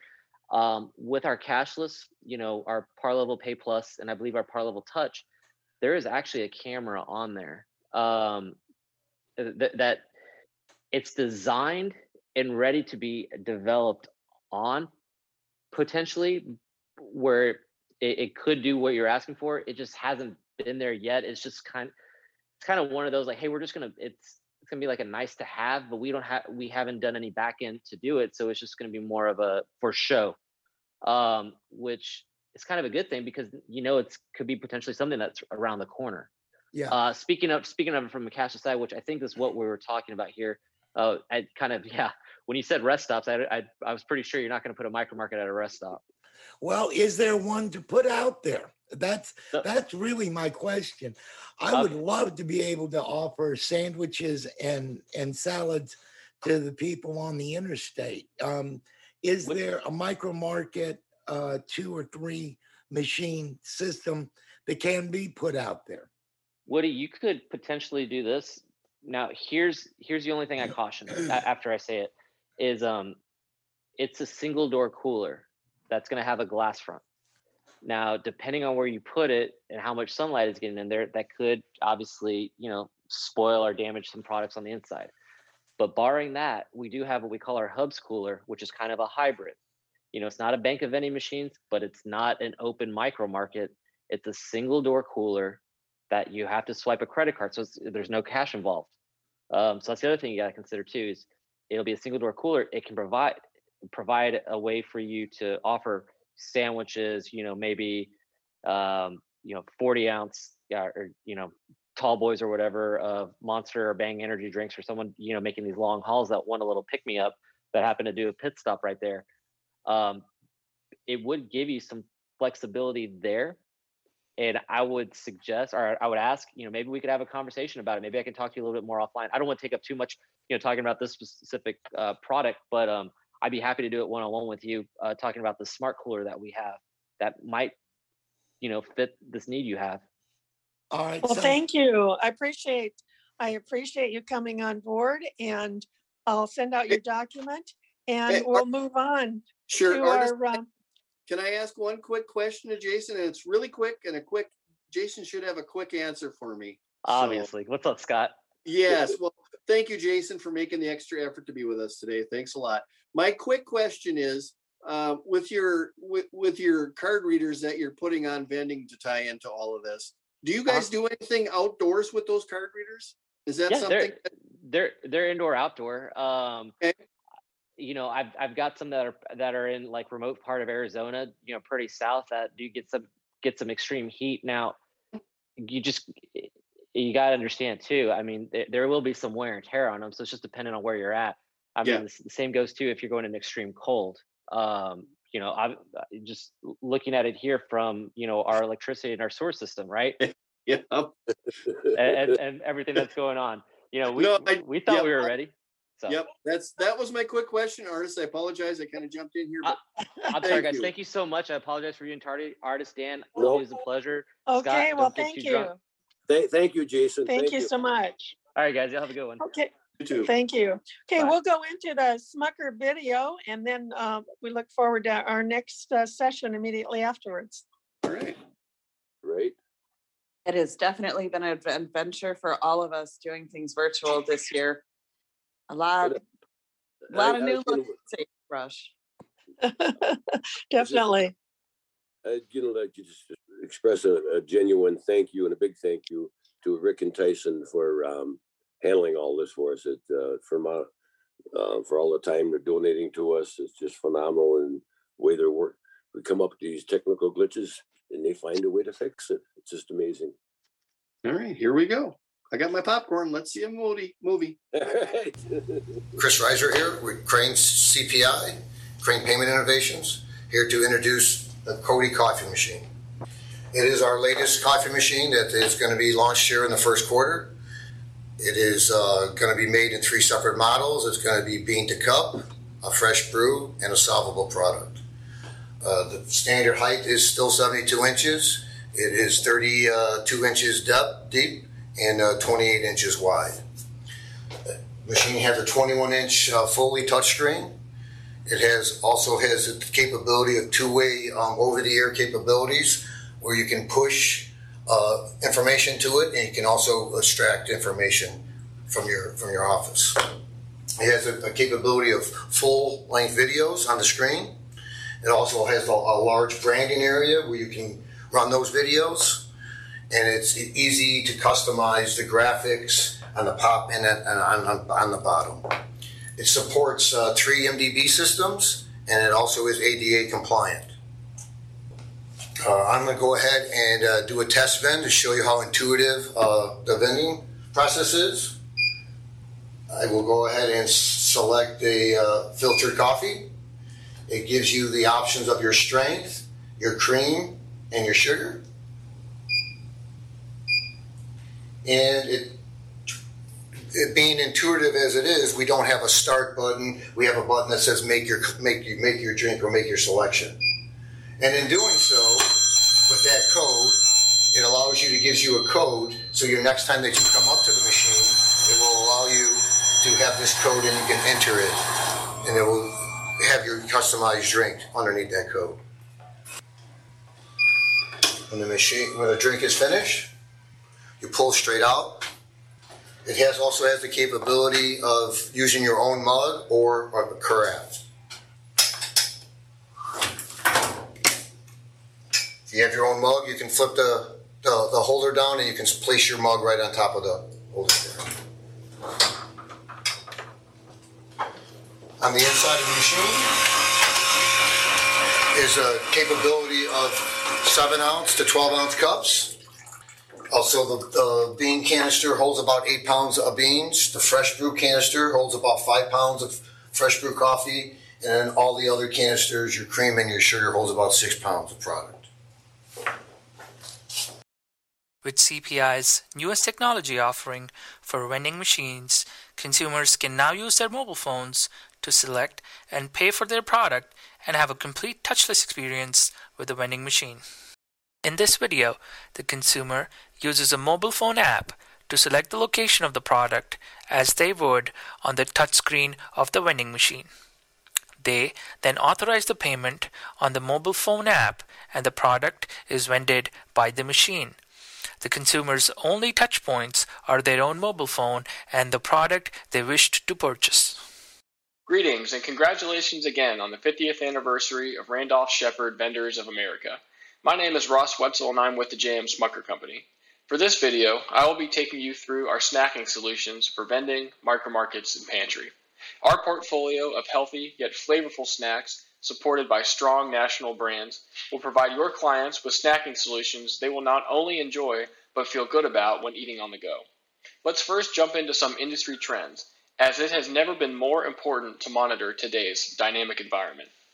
From a snacking standpoint, we continue to see some common themes with consumers. They are seeking more convenience throughout the day as we continue to lead busy lifestyles. Because of this, it makes it more difficult to find healthy snacking while on the go. Yet the demand for better for you ingredients continues to increase. Another trend that has been growing is the type of experience that brands provide. Anywhere from sitting down to a nice meal to snacking on the go, consumers now expect a great experience. To help make that possible, brands have never been more important. Brands that remain relevant today are able to provide stories that resonate with their consumers to build trust and provide that memorable eating experience. Of course, many things have changed due to the COVID pandemic, and it's made the office environment especially challenging with regards to providing refreshments in break rooms and vending locations around the building. We now have to consider things like social distancing and keeping surfaces sanitized. This has virtually eliminated the desire for bulk snacking options and is driving up the demand for portion controlled or self serve types of packaging. These are important things to consider as we all figure out ways to adapt to this new environment. Now, let's take a look at some of the brands and products from Smucker that can add value to your business by helping to satisfy the unique needs of your clients. Sahale Snacks is a proven innovator in healthy snacking. We reinvented the trail mix category over 10 years ago with unique, high quality combination of nuts and fruit that have created a loyal consumer following. We have expertise and a deep understanding of the ingredients used to make Sahale's exceptional flavor combinations possible. This has allowed us to achieve high growth rates across all channels that consistently outpace the category. Our 1.5 ounce grab and go pack is the perfect on the go solution for that busy consumer looking for something healthy, tasty, and satisfying. We appeal to a wide range of consumer demographics, but specifically appeal to consumers looking for a premium experience and high quality, clean ingredients. And with every package of Sahale, there is a story behind the inspiration for each flavor that helps to connect the consumer with the brand. This is another key element to the Sahale brand that is in alignment with the consumer experience trend discussed on the previous slide. So we know that consumers are seeking on the go snacks with better for you ingredients. Sahale is a perfect solution to satisfy that demand while also helping you to meet state and federal requirements for providing healthy items in your vending machines. And with front of package calorie labeling, we also meet the glass front vending requirement. While Sahale includes a wide variety of flavors, sticking with the proven core items will ensure you are generating the turns needed to maintain profitable vending slots and also provides you with options for seasonal rotations. One of our latest innovations and new additions to the portfolio include the award winning coconut snack mixes. Sahale coconut snack mixes, available in pineapple rum cashew and cherry cocoa almond, are carefully crafted with crispy toasted coconut chips dry roasted nuts, spices, and dried fruit. Coconut has been a growing flavor and ingredient trend over the last several years, and Sahale coconut snack mixes are a proven item that will satisfy the desire for coconut and elevate your client's snacking experience. The newest addition to the Sahale family is our bean and nut snacks. 36% of consumers are now seeking plant based proteins in their snacks, and nuts, beans, and seeds are the most appealing plant based proteins. Because plant based proteins are perceived as healthier, consumers are looking for ways to bring more plant based protein sources into their diets. Bean based products have been making their way into the snacking category over the last few years and have come a long way from the old school canned beans. We have seen bean based chips and various versions of dried beans or extruded beans, but nothing has come close to Sahale's gourmet bean and nut mixes. Sahali bean and nut mixes are available in two delicious varieties, including Asian sesame and edamame, in a simple mix with a dash of sea salt. Both varieties provide unique flavor and texture combination that creates a less dry and more craveable eating experience. And with more than 5 grams of protein and 3 grams of sugar per 1 ounce serving, your clients will not feel guilty eating something this good. We anticipate bean based snacks will be here to stay, as a desire for satisfying snacks with less sugar and plant based proteins continues to increase. Now let's take a look at one of the biggest brands under the Smucker umbrella, Jif Peanut Butter. Jif is the number one retail brand of peanut butter in America today and has a higher brand loyalty than any other peanut brand on the market. Across all consumer genders, ages, regions, and interests, peanut butter is a crowd pleaser. 60% of consumers eat peanut butter as a healthy option when having breakfast away from home. 75% view peanut butter as a source of meat free protein, and 61% as a healthy source of fat that can be used across all day parts. Available in creamy or natural creamy, we now have Jif in portion control packaging, which is a great way to provide safe snacking options to your clients. When consumers see the Jif brand in the break room or in vending, they know their office is showing a commitment to quality as well as safety with portion control packaging. Jif portion control options are a great way to provide a satisfying snack that can be paired with other healthy carriers like carrots, celery, and apples. One of the newest additions to the Jif family is our new squeezable pouch. This innovative packaging design could serve as a COVID friendly alternative to offices that may have relied on bulk peanut butter in the past. Our proprietary squeeze packaging technology ensures the product is sealed to maintain freshness and prevent messes, and is so easy to squeeze, even kids can use it.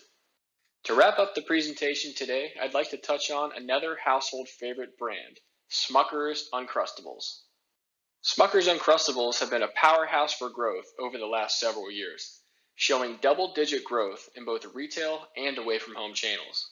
And with 77% share of pre made peanut butter and jelly sandwiches in the K 12 channel, we enjoy very high brand awareness among consumers, both young and old. We can attribute this growth to two main reasons. One reason is Uncrustables are simply delicious. Uncrustables are made with just the right balance of peanut butter and jelly. We only use fresh baked bread, and each sandwich is quickly frozen for perfect, soft, fluffy texture when ready to eat, not soggy.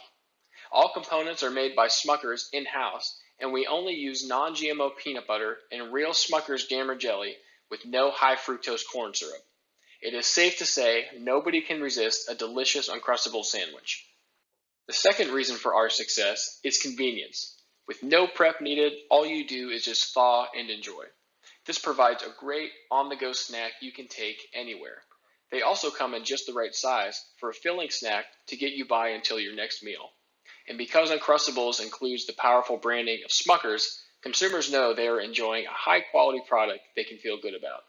While we maintain a large presence in the K 12 setting, we have seen significant growth of Uncrustables across many different segments, including healthcare, colleges and universities, business and industry, and even government and military locations, which have shown double digit growth of upwards of 14% year over year. These stats prove Uncrustables are not just for kids. In fact, 4 in 10 households are buying Uncrustables with no children in the house. Uncrustables are a proven, better for you snack that appeals to all ages. One thing to consider with Uncrustables is that it is a frozen product. If you have frozen vending machines or standalone freezers, Uncrustables would be a perfect complement to ice cream and frozen meals. Now you can offer a dessert, a meal, and a snack in your freezers. If you have opportunity for micro markets, on site cafes, or convenience stores, Uncrustables can also be merchandised in a refrigerated setting or at ambient temperature. Before doing so, you'd want to consult with your Smucker or G&J sales representative for best practices in merchandising support. That concludes the presentation of our snacking portfolio. Thank you very much for your time today. We at Smucker are always happy to support the RSVA organization. I hope this presentation sparked some new ideas for your vending and snacking programs. For more information about our brands, don't hesitate to reach out to your Smucker or G&J sales representative today. Well, we're ready to go into our next presentation. Uh, This is going to be uh, business adaptations to the pandemic. And we have several vendors from different states. Um, Scott from Minnesota, Kyle from New York, Linda from Tennessee, and Miles from Hawaii. So I welcome you to present us. Thanks. Miles, are you on? Or Linda? I'm, Linda, are I'm you here, on? Scott. Oh, I was yes, muted. Okay, great. Why don't you go ahead first, Miles? We'd love to hear from you first. Okay. Um, my name is Miles Thomas Sherrill, and I I run the newsstand at the um, at the Ellison Onizuka International Airport in Kailua Kona, Hawaii. I'm on I'm on the Big Island, and um, if you're not familiar, this is the island that has um, active volcano that had been erupting for the, the last several years. In fact, I think there's still a small flow going until today. Um, I have been at the Kona airport for the last 21 years, and um, I have a small newsstand um, in the Hawaiian Airlines terminal. So if you ever fly in, come and say hello. Um, yeah, thank you. I, oh, I've been a vendor for the last 29 and a half years. It's kind of long. Do we say hello or aloha? Aloha. There we go. Can you tell me, has the pandemic affected you at all? I- Has it changed how you do your course of business? Yes, it has. Um, for the month of April and and March. No, wait. Yeah, for the month. No, for the month of April and May, we closed. We closed totally to customers, but I had my supervisor come in and uh, maintain our vending machine. Um, I have I have four Pepsi machines and two snack machines that I I, I um, that I own. The Pepsi machines, I we fill it ourselves. Um, so for two months we did business that way, and and it was real real slow. So the PPP, the first one really helped us out. So we had a soft opening from the month of June. Um, and business got a little better until until the numbers really started to rise in Hawaii, and our governor um, implemented quarantine requirements. So I live on the main island of Oahu, and um, we commute. I commute to work. I fly over to work and stay in Kona and and work. And um, so my wife is my business manager, and so both of us we couldn't go to work from June all the way until um, I think September because of this quarantine requirement. Because um, if you fly in, you would have to quarantine, and um, um, we weren't able to get the exemption. But now um, I've been working with Civil Defense. They run the quarantine at the Kona Airport. So I've been able to, we, we've been able to fly in for the day and then fly back on the same day to Oahu. Because if I stay in Kona, we're going to have to stay in the house for uh, 10 to 14 days. Um, uh, but I think now they may lift the quarantine requirement provided we get our shot, but we're we're a little underage. We were still minors. um, so that's okay. um, but there also is the option of having the COVID tests.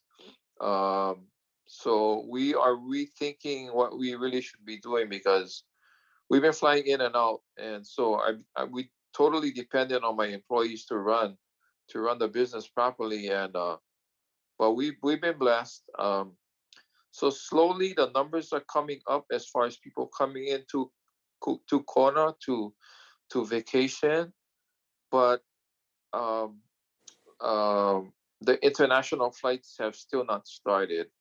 Um, so um, there still are some major challenges in communication for tourists because if you're planning to come to Hawaii, it is very important to find exact find out exactly what is needed so that you do not need to quarantine. Yesterday we had a situation where some five people came in um, to Honolulu and they didn't have the correct quarantine, uh, they didn't have the correct COVID testing done. So they went straight back to stateside. So I mean, that's Mm. terrible. But Oh. it is what it is, and um, hopefully they they pro- they're forecasting that by um, September things should be back to normal. I would think that would be right. Well, thank you for Yeah. sharing that, Miles. Thanks for sharing. Thank you, thank you. What you. you've been going through. Absolutely. Thank you. Uh, Linda, are you with us? I am. I'm Hi, sorry, I had heat people here, so I, I wasn't able to unmute the first time. Yeah, that's okay. That's okay. Uh, Linda, tell us about your business and uh, and then tell us how COVID has affected you. Okay, well, my situation's a little different, but um, my facility is a nuclear power plant, and um, so I have kind of uh, predominantly a captive audience. Um, all the fun started right at the uh, just a couple of weeks short of a planned outage, um, which is where they come in and do repairs on the reactors. So all the administrative people were sent home to telecommute, which dropped the population to um, less than half of what it would normally be. And then all of these other people were coming in. So they had all these COVID tests in place. And, um, but, you know, we were able to stay open and just at a uh, diminished capacity, so to speak. And the biggest problem that we ran into was a you know being able to get people on site um, to do repairs um, to deliver product um, and then all of the uh, the problems with the supply chain interruptions. I think that was the biggest i do a a big order from vistar and a lot of it not show up because you couldn't get chips um, coca-cola I, I went for months not being able to get Dr. Pepper or Barq's root beer or Mellow Yellow or, um, you know, everything. There were uh, ingredient shortages and aluminum shortages and then the chain shortage and um, just so many different side effects of um, of the pandemic that just made things crazy. It, forced you to think outside the box, and I had to get product from places that I would not ordinarily consider, and not necessarily at a very good price. But you know, there were still people they still needed. They still needed things in the machines because the captive audience. There's nowhere for them to go. Um, if you know, if we don't provide, they don't have anything unless they bring it from home, and very few of those do that. So um, it it just made for a big challenge. And then to make things even more fun, I got sick at the end of May. Uh, So uh, my my one and only employee at the time, which happens to be my son, was forced to complete outage the last two weeks of outage on his own, and uh, and then I couldn't. I I still have not been fully back to work yet.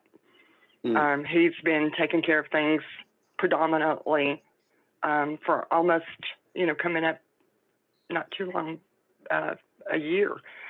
So I ended up hiring somebody to help him. And I've been very fortunate that we're, we're able to make enough to, I can keep both of them employed, keep things running. The customers are happy. And, um, but we, we had, we reconfigured our working hours. We, we don't go at the daytime at all. Um, both of my guys work at night. Uh, it makes the customers feel a little more secure. Um, and it makes them feel a little more secure because they're not having to deal with a lot of people because they both have small children. And um, it's, it's a weird configuration, but the customers seem to be appreciative of it, and my employees definitely are. Wow. Wow. That, uh, my hat's off to you, Linda. That's been a huge challenge and, uh, yeah, you, you've done a, a good job taking care of the customer and what a story. Someday we are going to have some great stories for our, our grandkids and whatnot. I just can't, can't hardly believe some of the things I hear. It's just unbelievable. But, uh, yeah, thanks for sharing that, Linda. Thank you very much. You're welcome. Uh, let's see. Kyle, are you on the line? Yes, can you hear me? We can hear Oh, you. yeah. Fine. Good to see you, my friend. Same here, same here. you got to quit bouncing off the moon, though. Oh boy. All right. Kyle, tell us tell us about your business because you you are kind of a unique business as well, and then tell us how COVID has affected you. Oh, okay. So again, my name is Kyle Tyson. Uh, I've been a manager for about five and a half years. Uh, I live in Brooklyn, New York, and I do have a vending route uh, with six locations spread throughout Brooklyn and Manhattan. And for for anyone who doesn't know, Brooklyn and Manhattan are two out of five boroughs in New York City. And uh, ever since COVID, um, four of them shut down. So uh, I have the Attorney General's, the IRS, um, two post offices, um, a state building uh, for community service, and a SUNY college uh, campus. It's a small campus, but it's a campus. But um, only the post offices um, were really the ones that were in service. And um, even though it was open, it wasn't open to full capacity. I guess, you know, since the beginning of the pandemic, a lot of people, uh, I guess, called out sick or just didn't trust being outside. So I wasn't making the same amount of money there. And uh, kind of what Linda was going through, uh, a lot of, uh, when I would make a lot of orders, a lot of the stuff wouldn't come. And uh, I mean, lot, I, I would make a big order. I mean, like very little came and, you know, people were upset. People were upset and uh, they were mad that they weren't getting their stuff. But, you know, I had to explain that it's not my fault, you know? But um, the SLA, um, they helped us for the the managers that were open in New York. Uh, they helped us get PPE. They made sure that we had masks, gloves, and hand sanitizer. Um, one of the things uh, that I would also do is I would wipe the machines. I would make sure my customers would see me wipe the machine. Um, uh, another thing that I would do is because in the beginning, how they would say, "Oh, COVID," you know, would only live on surfaces for this amount of time or, whatever. So I wasn't too sure. So with cash money and coins, I would, you know, take it out of my machine and leave it for almost a week before I, I would start counting it, uh, just as a, a little precaution. But uh, ever since that, I've just been um, doing those two places, and I have two more places that have start started to come back. Um, the SUNY school has started to come back more, and the uh, state building with the community service has started to come back a little more. So I'm making a little bit more money. Well, good. Well, good. Uh, thank you for sharing that, Kyle. No and um, uh, yeah, so stick around. We're going to have the folks ask questions of us as well when we're done here. So, No Uh, problem. yeah, thank you. Uh, talking about my business, um, I have three prisons. I have a community technical college. I have uh, a number of state buildings. Um, uh, also have my micro market at the Bureau of Criminal Apprehension. And uh, I've seen some pretty dramatic effects from COVID. Uh, in my prisons, um, unfortunately, for a while and uh, off and on, I would have to suspend service to the prisons. Uh, we had an awful outbreak. I am actually, I, I should clarify, in the prisons, I'm actually on the units with the inmates. So uh, that kind of changes the whole dynamic of things. But um, it it was unsafe for a while to be in the prisons. They had a massive outbreak of COVID inside all the prisons, so we had to just suspend service for a while. It just uh, it was too dangerous. It was just absolutely too dangerous. And uh, oh, like with my college, uh, my college, they uh, on one side of the campus, they pretty much suspended all classes. Uh, I think there's probably only two or three classes in the entire huge building. It's just empty. Uh, on the other side, it's more technical, hands-on. but they've really cut back on who's on those campuses and how long they're on those campuses. So uh, I've seen some pretty dramatic numbers fall in my sales on that side of campus. But I still do have sales. There still are people, but it's it's not like it was in the last couple years. Um, some state buildings I have not been allowed into. I haven't been in there since last March because they're locked. And um, fortunately, places like the the lottery, the lottery's still going and wide open. And if you get a winning ticket, you can still take it in and cash it in. So that's the good news.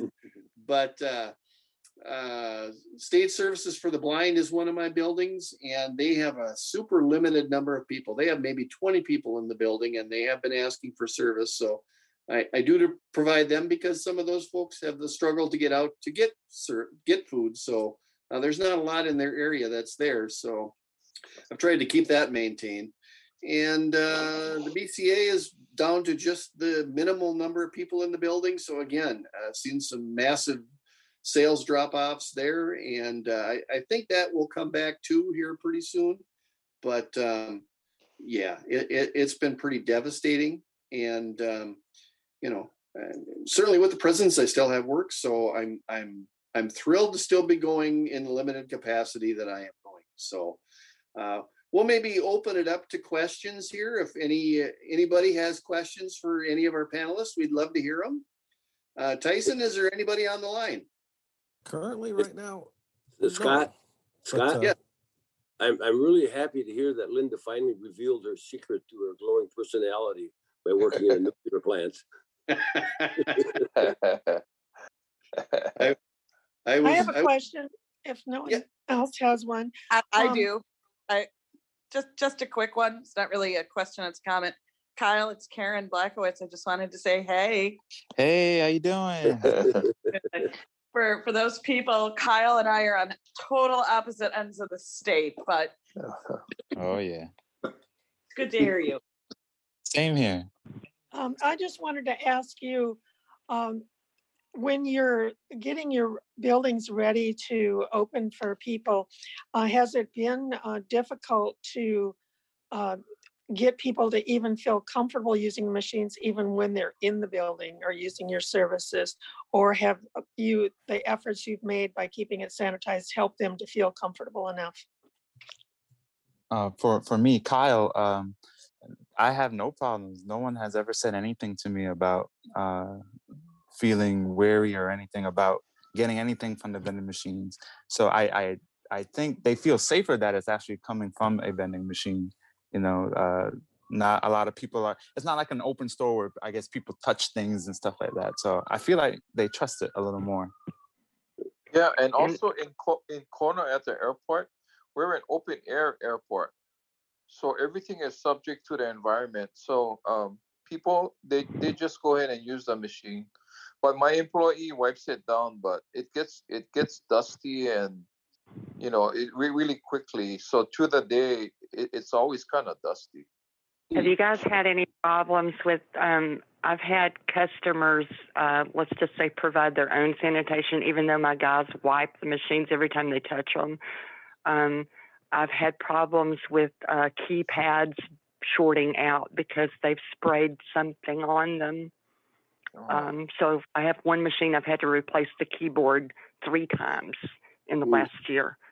Yeah, it's and it's pretty gross when you see what's behind it. So, um, but that's that's the biggest problem we've had. The customers don't seem to mind, you know, actually doing the vend, but uh, apparently they are um, making their own sanitation arrangements, which is a problem for us. Yeah, I, I, I'll address that for the inmate side of, of my business. Uh, when we go in, I feel like we're on the moon. We have on gloves, we have on two pair, two sets of masks and a plastic shield. So we, we, we look like we mean business and we do mean business, but you know, um, yeah, you just have to take those safety precautions. You haven't seen any people being uh, scared to buy the products, Scott? Um, uh, with the inmates, no. They'll buy them as quick as we can get them in, and until their pockets are empty, they're going to buy. Good, good, good. Now, uh, has, have you all had problems with getting enough uh, coin uh, for your machines? It's not as bad as it was previously, but it's still it's still pretty. I'm I'm seeing a less change come through. So um, the need to purchase coin is um, is there. Yeah. Uh, Linda, do you have card readers on your equipment? all but four machines. I have four machines left to get card readers for, and the predominance of the transactions are um, through credit card, either you know swipe or uh, there's a lot of the um, the touchless, the Apple Pay, and so on. But um, yeah, it it runs anywhere from at least fifty percent of the transactions to as much as seventy percent, depending on the building. Yeah. Yeah, that's what I've seen too. And it it it is a huge help to not have to go find change when when we're seeing that many purchases come through through the card readers. Dyson, do we have any Yeah. raised hands? Nothing as of yet. Okay. Hi. Oh, can you hear me? Okay, this is Kyle. Can you hear me? Yeah, we can. Oh, okay. Sorry. Yeah. Um. Was anyone uh like me where like did you guys just count your money right away or did you like have like the same precautionary thing like me where it's like oh you know COVID lives on the surfaces of these things for this amount of time. Let me wait and count later or something like that. I Well- personally went ahead and did mine, but I just hyper washed my hands and sterilized anything the change touched. um, okay. Did you wear your mask while you were counting? No, because um, it it the way my vision is, I like to kind of see what I'm doing, and the only part of my vision that works is the bottom half. So if I put on a mask, I am truly blind, and I just really don't like that feeling. Gotcha. So, um, you know, but I, I did it in an area, an open space with ventilation, and um, you know, so I wasn't like snorting coin goo or anything. So, you know, Oh, you you should try it. It's actually pretty good. You know. Well, she's in a nuclear power plant, so I do worry a little bit about her snorting anything. you know, every everything is uh, is uh, cleansed by the radioactive presence in the air. Well, that's that's the most unique place I've heard of the nuclear plant. That's crazy. Absolutely. Yep. Well, at the airport, all of my machines are cash only. Um, the internet connection is, is kind of sketchy because there's so much electronic at the airport. But Sure. um, so, but that really helped in in getting enough dollar bills and en- enough quarters and coins because this way we don't need to go, we don't need to depend on our cash pickup to um, you know supply the coins. So it helped a lot. But when it got when COVID really struck hard, um, we we we we really were running short of quarters actually. Yeah. I could believe that. I could easily believe Yes. that. A, a Yeah. question for all of all of you is, um, so you now have this money. You've waited a while. You've counted it. Whatever. How was it working with your banks to deposit that those funds into your banks? Tell me a little bit about that. Uh, for Uh, me, I- Kyle. Oh, sorry. You go. No, go ahead. I'm Go ahead, Kyle. Oh, okay. So for me, I had to. I have TD, so I had to in the beginning.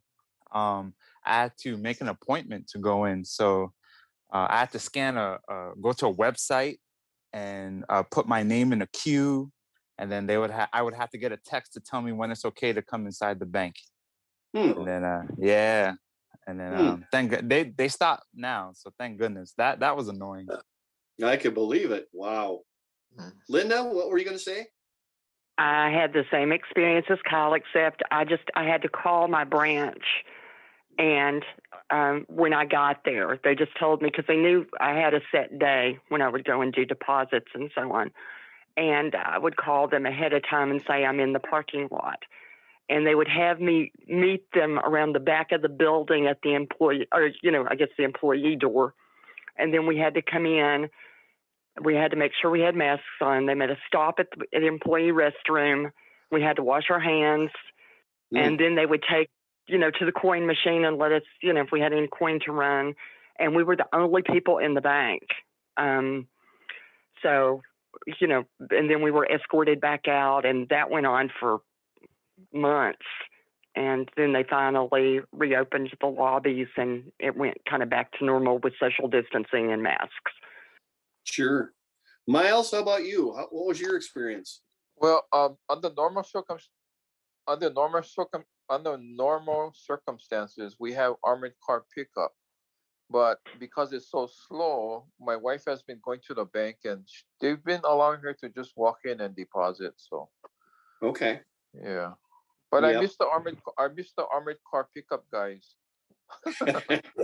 I'm, I'm sure they miss us too. those folks. It's true. And I would say I would have this uh, kind of the similar situation. I I would go to the bank and they would say, once you get here, give us a call. And they would send somebody out and then we'd meet on the front sidewalk and then they'd take the stuff in from there. That's that's as close in as I got to the bank. So um, it, it's been interesting. And I just got a note from our bank and I do use a credit union. So that throws a little bit different spin on things, but um, I see they are talking about opening up their lobbies for just limited transactions now, that kind of thing. So um, we're we're slowly creeping towards more normalcy. Well, did anybody else have problems with ordering? Like, I- because it's a federal facility, we're required to have the gold dollar coins, and um, I know I personally had problems getting those as well as quarters. Uh, at one point, the one and only way to get quarters was to buy a thousand dollar bag of loose coin um, that they pulled from the uh, change machines. So you, you had to, you know, sort them yourself and you know count them out for whatever you needed them for. So it was kind of gross, but that was the only option for a couple of months. I Linda, this is Karen. I can tell you, I've had to pre-order dollar coins two weeks in advance, and it is a thousand dollar minimum. hmm And that that's that's the way it is here. You can only buy it by the box. They will not sell them separately. And uh, same thing, I had to order them a week in advance, and I would you know call the bank before I went to go pick up to make sure that they actually arrived. And in some cases, I was told they weren't on this delivery. And so, you know, when you're when you're supposed to have them in your machines and you can't put them in your machines, it makes it a little frustrating for everybody. For for sure. Um, I can tell you, I've got around that a little bit by doing signs. Sorry for the inconvenience, but you know, due, you know, due to the COVID nineteen crisis, I'm having coin shortages. Please recycle your coins back into the machines. You know, I Mhm. Signage really helps a lot. I agree. think- I had to do a lot with, and you know, and constant communication with with um, property management and stuff, letting them know um, about coin problems and you know soda problems and chip problems and you know just letting them know it's not that we're not filling the machines it's just the product is not getting to us and Yep. As soon as i have something or a reasonable substitute you know that that will be taken care of but we're putting in what we have and i'm so sorry you know there's there's not a whole lot we can do No, it, it definitely has put a unique spin on uh, how we do business. That's for sure. And uh, uh, Ardis, are, are you looking for us to wrap up? Yes, I am. It's getting Okay. time for our next video. Okay, so um, for two things real quick, and then we'll roll that video. First off, I want to thank all my fellow panelists for being with us today. Thanks a lot. Thanks for sharing your experiences. We really appreciate it. Thank All right. you. Thank Thank you you. all. I was going to say, panelists, stick around for the auction. We uh, we're gonna have, yep. definitely you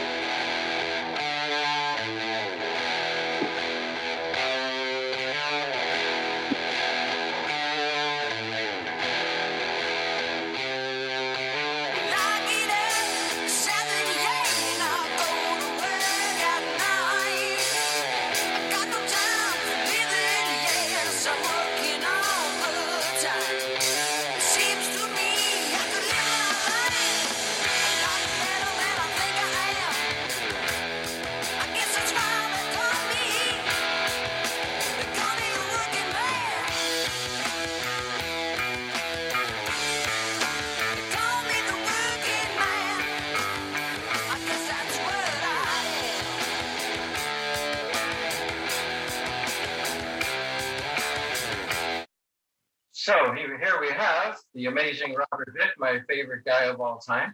I've been thinking about him. So, uh, Robert, tell us about yourself and um, and the two operations that you run.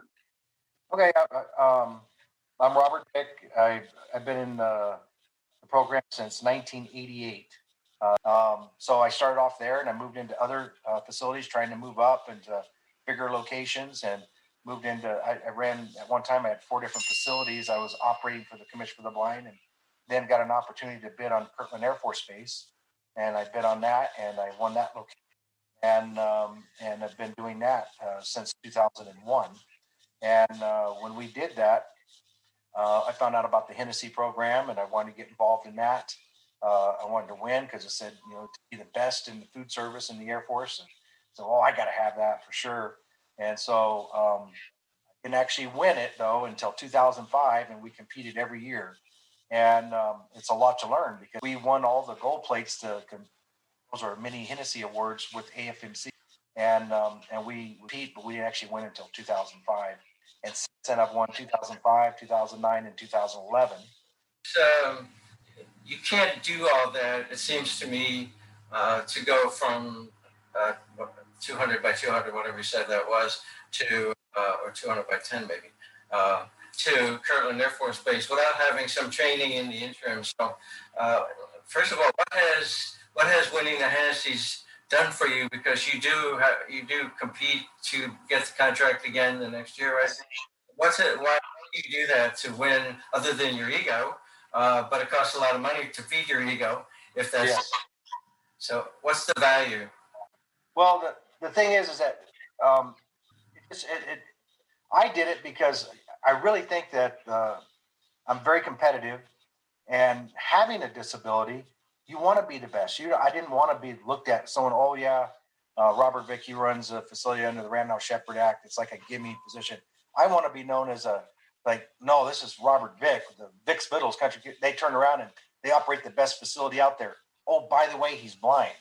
Not blindness first. I want it to be something last. I, I want to be known that it's my skills and what we do make us the best. And so, in doing that, you know, I, I went to CIA, took classes there. I, and then uh, after we won the Hennessy in 2005, I met up with you and found out about all these other certifications. And as soon as you mentioned that, I was like, man, I want to be on top of that. I want to be the best at everything I can do. And uh, I, I did the training, and um, and that helped because nobody in in my facilities and and actually anyone that I knew that in any of the bases had these certifications. And so I got those, and then when after I got them, um, the people above me that were military, they wanted to get them, and so we arranged to have it set up so they could get the certifications. And so what ends up happening is that everyone has the training, and they get their certifications, and it makes us all better. Not just one person having it. You got to spread that knowledge, and now one person isn't making that shit move forward. Now I have I start off with five people or six people, and then and uh, with me it's seven of us, and I'm keeping that shit moving. We're moving better. I, one person's I got six eyes out there catching everything, and and we're making everything better. And we set up new benchmarks for the Air Force and all the training for food safety um, and uh, and all the skills that we're doing and how we run that operation. So um, that training is what's helped us do that. And and as of today, I think we have probably 16 people total that have, that have been through your training. Um, some of them aren't with me now. Um, they've actually moved on and got better jobs uh, because of their training. They were able to get land better jobs because of it. So, but it's helped us, and we have a a, a wall that has all their certificates certificates on it. And when I started offering these certifications and this training, I'm investing in my people. That I have a very low turnover rate. Most of the time, it's around four percent, and that's unheard of in food service. And by doing that training, um, I'm I'm investing in them. They have more pride in what they're doing.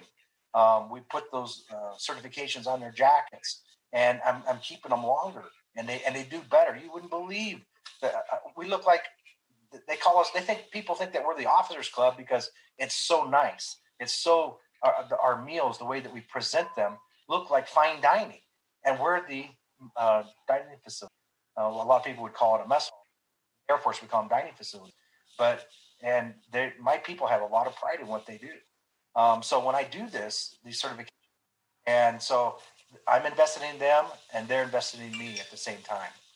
I, I love to say when I'm teaching in the in the classroom there, and Robert's sitting in the corner, and I'm telling the people these certifications will help you get pay raises and better jobs. I look over at Robert, but Robert and I agree, and I'm sure that everybody looking at this does. You know, you'd rather have a really smart whippersnapper, hard charging person for three years than a dumbass for ten. Yeah. Well, and you know, it really helps a lot to have this because you I, I can't be there all the time. Uh, it's a 24 hour operation. So now every single uh, uh, uh, shift has people that have this training. So they're looking for all the different things and, and they let me know and, and we come up with stuff way before things happen. So, and, and we're always on top of it. In our dining facility, a lot of places, uh, when you take on, you know, we get inspected all the time um, by public health and we're the model facility. They bring people to our facility and say, this is how you need to run a facility. I'd rather have that than to be the one where they're trying to take me to somewhere and say, this is what you need to be. All right. I'm the one that's the example. And and that feels good. You know, it's uh um, Does the average airman, is the average airman coming through to see all that? I'm I'm sorry I didn't hear you. Average customer, your airman, do you see that? So they do you think they can tell see the difference? Oh yes, definitely. Oh, they, they we, we get told all the time it's the best dining facility in the Air Force.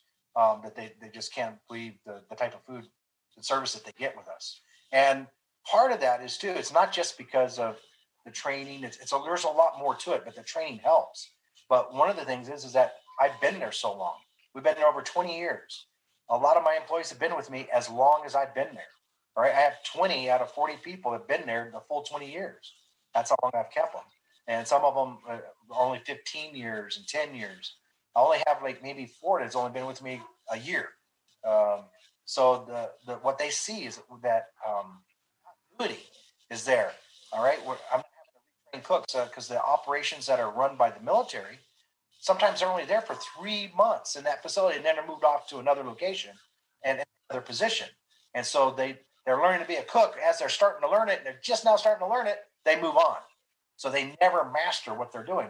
My my staff has mastered what they're doing. It doesn't matter. And I have a lot. I have uh, 16 people right now with disabilities that work with me, and um, and they you can't tell that they have a disability because they are the best at their job.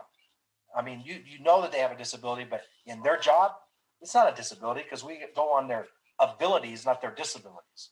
And so uh, what they can't do if they're someone that has prosthesis and they can't run the mop machine, we make sure that they're doing something that they can do. Someone else does the job that they would have done, um, so that we work hand in hand. So it's all the way around. It's it's helped us the, from the training and investing in our people, the motivation that they get. Well, some of the uh, extra things that we do uh, recently, I was doing a class just a couple months ago with Robert, or a month ago, uh, and he needed, uh, because of the Air Force inspection coming in, he they needed something on COVID.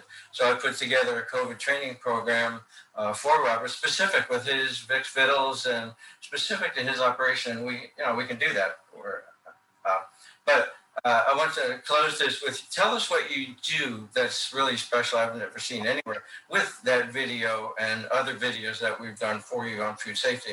Uh, how do you train the people? What's your, your video your screens around? Oh yeah, so in, in our kitchen we have um, video screens at every hand wash sink, and uh, we we play snippets of those um, uh, of our training. Like if this week it's going to be about food safety, and so the temperatures we might do, be doing the temperatures, and it's less than uh, twenty about thirty seconds or so, thirty seconds to a minute max each video. It's, your restaurant's called Vicks Vittles Country Kitchen. And it's in what city? Albuquerque, New Mexico. And do you take do you take visitors? I'm sorry. You accept visitors? I'm sorry. Visitors who want to stop in and, and eat at your Oh yeah, come over and eat. Check this out. So yeah, I got bored in 2014 since we weren't competing. and I opened a restaurant. So and it's doing really good. It's a, it's a country kitchen, and um, this this uh, pandemic hasn't helped us much, but we've been adapting and overcoming. Matter of fact, we used our training um, in the HACCP training. We actually changed it from food to uh, about the for COVID itself. Look at their hazardous points that we can uh, control and how we need to sanitize and what we need to do to keep everyone safe. And so all that training we did our um, charts based on that, on the training that I got for HACCP. And so that's how we keep everything safe in our restaurant. And we we were doing things before CDC and everyone else was mandating stuff. We were already doing it. Have a good day. At PepsiCo, every morning we get up and go to work on a mission to create more smiles every sip and every bite. Already, we inspire 1 billion smiles every day. We begin before dawn on farms and fields in 60 countries around the world where we source our raw ingredients. Improving the lives of farmers by providing them with training and resources to increase productivity, resiliency, and sustainability.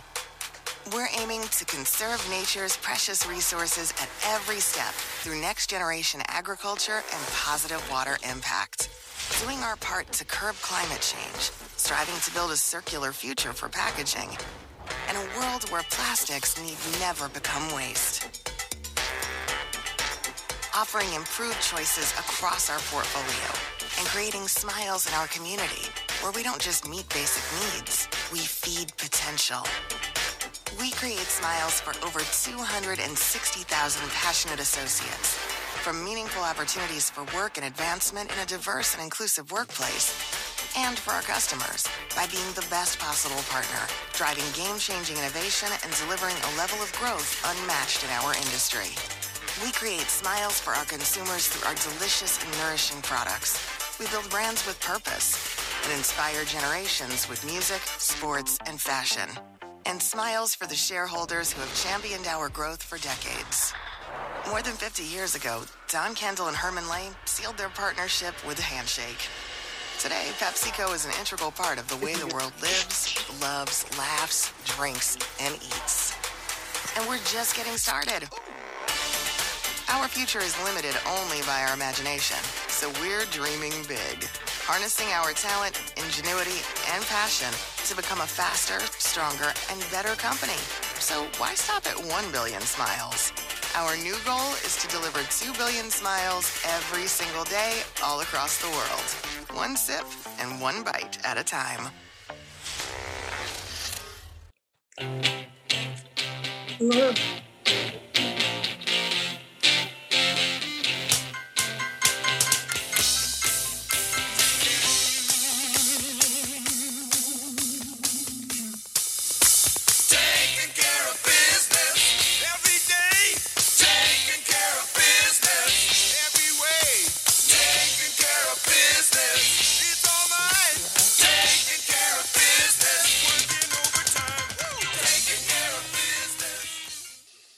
Oh, that sounded so good. Thank you guys from the truck. That sounded amazing. Okay, well, we're ready for our next presentation. Uh, We're going to have updates from ACB from the president of the American Council of Blind, Dan Spoone. Thank you. Oop. Uh, Okay. Thank you, Ardis. Thank you so much for inviting me uh, here this afternoon uh, for the Sagebrush uh, Conference. And it uh, seems hard to believe that it was just, uh, you know, a year ago that we were all at the Golden Nugget, uh, you know, enjoying each other's uh, company in person and, uh, you know, spending a little time at uh, Chick fil A in the lobby there and that wonderful chocolate store. It's, uh, you know, uh, get, getting something special for our sweethearts for Valentine's Day. So it's it's amazing uh, the difference that a year makes. But I want to thank Ardis and Dan and Scott and Karen and Michael and Linda and and all the folks. I I feel like I I know every voice I hear there from Sagebrush this year. So I want to congratulate you on a wonderful uh, uh, convention and. I want to give a special shout out to uh, Rick and Tyson. I just can't say enough of how our ACB uh, radio team and our volunteers have just stepped up to support all of our affiliate uh, virtual conventions. And uh, I'd love to give uh, Rick and Tyson a big round of applause. So thanks to those guys for all their hard work. Um, so uh, just I want to tell you, I, I really want a little bit of Robert's energy. That that that is a guy after my own heart who is really striving for accountability and and uh, really doing things uh, the right way the first time and uh, being very intentional about how he goes about uh, developing his business. And uh, I've loved hearing from uh, Bachman Turner Overdrive and taking care of business in and out of the sessions this weekend. That's been great. And, you know, I got to tell you, um, you know, it was really interesting to hear the conversations with Karen and Michael and Scott yesterday with the uh, SLAs and the vendor committees and, and how you all are kind of working through those challenges. And it was really interesting to listen to everybody's stories of how COVID uh, impacted their businesses, some positive, some negative, but uh, you just see it everywhere you go that uh, there's no doubt that it, it has been a tremendous disruptive force. And I'm very curious to see how things uh, proceed uh, a year from now. What, you know, what will the new normal be? And I think that's something we're all adjusting to. Uh, that's also been the case with the American Council of the Blind. Uh, 2020 was a year like no other. And uh, so, first, I want to thank RSVA and, and all of our strong affiliates who really stepped up to the plate when we had to make the decision to go for a virtual convention last year. And, and we had three months to kind of pull everything together and try to really um, you know pull off a, kind of our first ever virtual convention after 59 years. We were all sad that we couldn't be in schaumburg illinois but i was so proud of our organization and i can hear the pride in your all's voices this week uh, that everybody kind of stepped up to the plate uh, did what they could do and it was really powerful to see what all of us working together uh, could accomplish with the uh, and for the American Council of the Blind. I, I, really felt like Janet Dickelman and her team and the ACB radio broadcasters and the ACB staff really all pulled together and we were able to put on a you know a convention that you know, that featured eight days of at least 12 hours of live programming with a sold out set uh, of exhibit hall, of vendors. Hello, my name is Ted Drake, and I'm the Global Accessibility. 10 or 12 uh, wonderful uh, virtual tours with audio description of different parks and museums and the White House. Uh, we had 108 breakout sessions uh, with over 400 panelists uh, primetime shows, uh, you know, a wonderful banquet, and uh, it was it was really ACB, I thought, at its finest. And I want to thank again everybody for stepping up to that challenge. Uh, we also were presented last year with, uh, you know, um, a situation where when the when the COVID virus happened, you know, how do we get together? How do we stay connected during these times where we can't meet in person? And that kind of led to the to the invention of our community events uh, which have continued to grow uh, through the uh, the guidance of Cindy Hollis, our membership services uh, coordinator. Uh, we now, and I know Ardis and her, whether wearing one of her other hats, has done a very good job with the member, uh, the membership services team, and also being a member of the Burl Colley uh, Leadership uh, Institute team, but we are now uh, averaging over 80 community events a week, over 300 a month. Uh, it has really energized our membership. Uh, it uh, has helped us, you know, help each other, console each other, teach each other. embrace each other, learn from each other. It's it's blind people helping blind people live a good life for for for all of us and it's it's just been extremely powerful and rewarding to see how that has progressed throughout the year. Uh, from a financial situation we were really worried at the end of march as as i heard from many of our vendors today of what kind of a financial impact would acb take in 2020 with the you know our investment portfolio falling by 30 percent the convention in jeopardy sponsors pulling out of, of, of events and we were really fortunate that our membership stepped up. Uh, the convention was a really big success. Our thrift stores really took a significant hit and went from you know three hundred and fifty thousand dollars a year worth of profit to under a hundred thousand, but we were able to apply for PPP loans, which helped uh, you know kind of get us through. We were able to keep paying our employees through the downturn at the thrift stores. They were actually closed for several months. Hearing those stories from the vendors this afternoon brought all of that back but we rebounded. They're open now. They're now uh, working at about 75 to 80% of where we were pre COVID. So they're bringing in positive returns. And we were able to kind of what are the, you know, um, uh, what are the really difficult times there and actually ended the year in the black, which was, uh, you'll hear about that at our, our board of directors meeting on Saturday.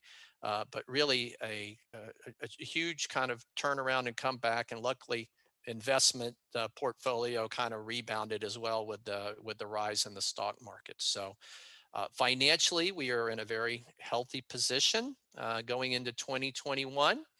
Again, we are going to do our DC Leadership Conference uh, for the first time ever virtually this year. Where so we're we're walking on Capitol Hills with our fingers and our in our Zoom uh, rooms and not with our feet.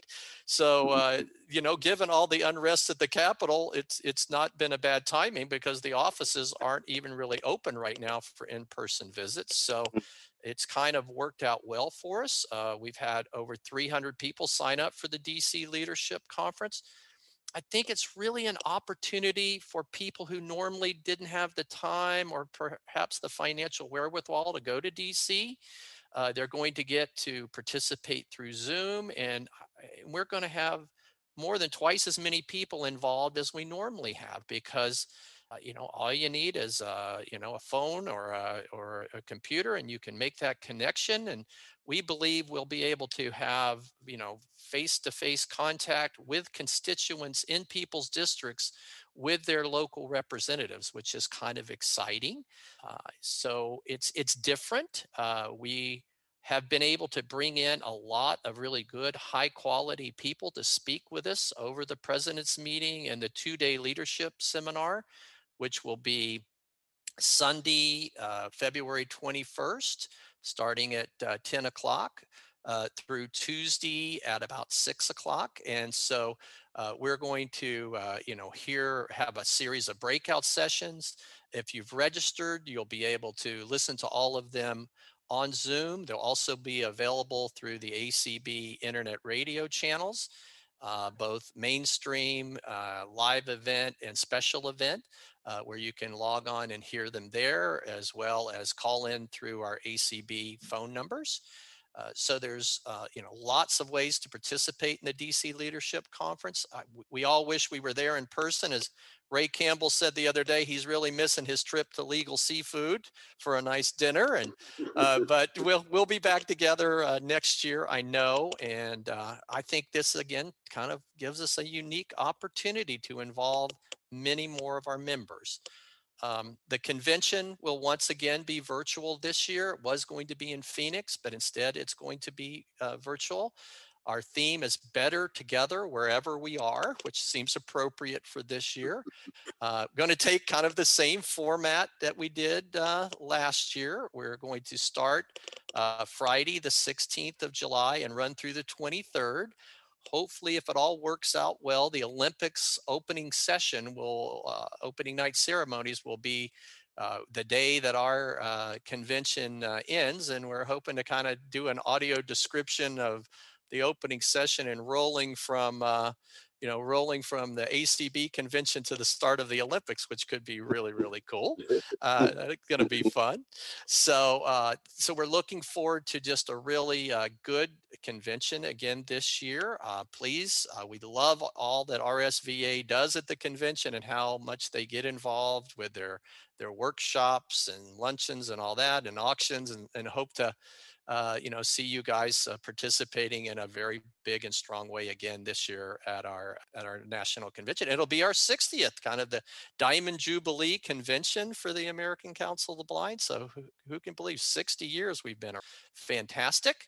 Um, from an organizational standpoint, we have worked uh, really hard to kind of take our 36 committees and roll them into nine uh, program services. So, nine key program services that support our organization. And it has allowed us to kind of integrate our staff, our board of directors, and our committee chairs to kind of get that feedback from the bottom up and from the from the sideways with the staff and from the top down with the board and and pull everybody together uh, to hopefully set a set of goals that everybody can work on inside of each of the programs. So those nine programs are the Convention Steering Committee, Advocacy, uh, Member Services, Information Referral, and Peer Support, which we've learned through the whole COVID pandemic, and I think we knew that before, but we are averaging over 2,000 phone calls and emails to our offices each month of people that are looking for services, for help, for guidance. And so we really believe this is an important area where we can really grow uh, our services for the blind and visually impaired, impaired community by being good mentors and providers of information referral and peer support.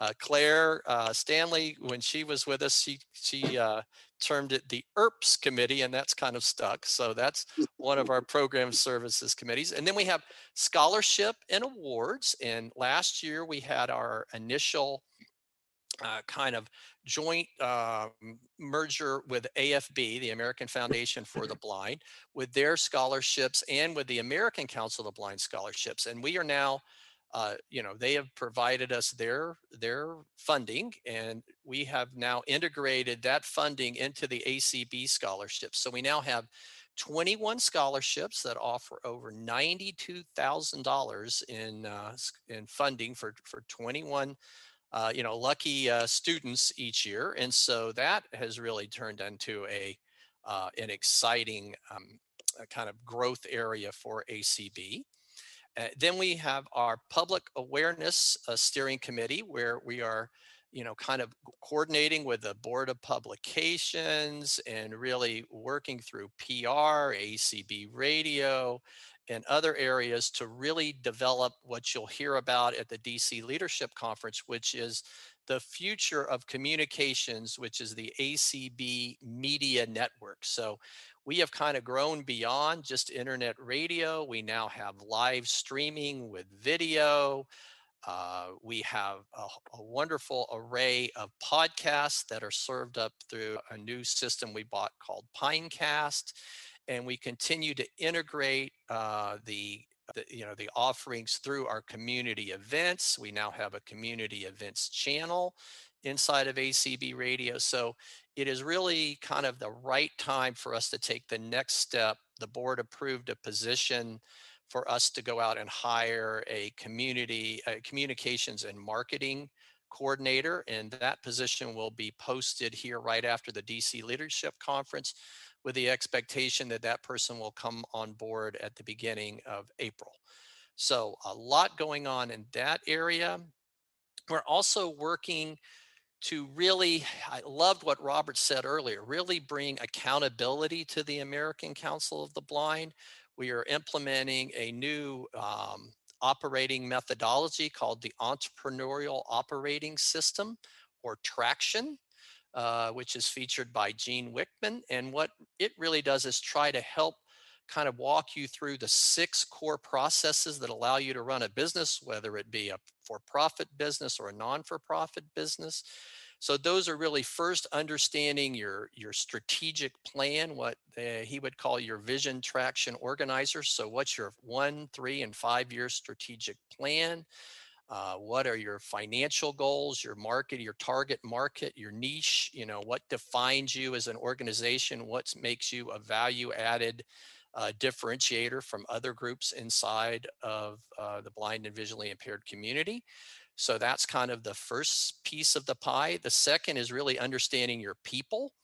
are your people living up to your core values? And in ACB, we have established our five key core values as an organization. The first is integrity and honesty, then respect, collaboration, flexibility, and boy, we've really challenged that one this year. And then initiative, and initiative is really important that we can have, you know, a committee, uh, a staff person to kind of take the lead and drive something home and take that that lead position and have the initiative to get it done. And we see that happening over and over again inside of our organization. So it's very important for us to define our people. We're now having an employee evaluation process that'll be done through EOS that'll be streamlined and consistent across both our offices in Minneapolis and Alexandria. Then the next area that I hear you all talk a lot about is data. You know, how do you measure your success? What does your membership look like? What does your what do your financial look financials look like month to month? What uh, you know what are you, what are you looking like from social media? Is twitter and facebook and youtube are those platforms growing for you? How do you see your membership growth take? So we're trying to put in key metrics to measure each of our programs and see how they're developing.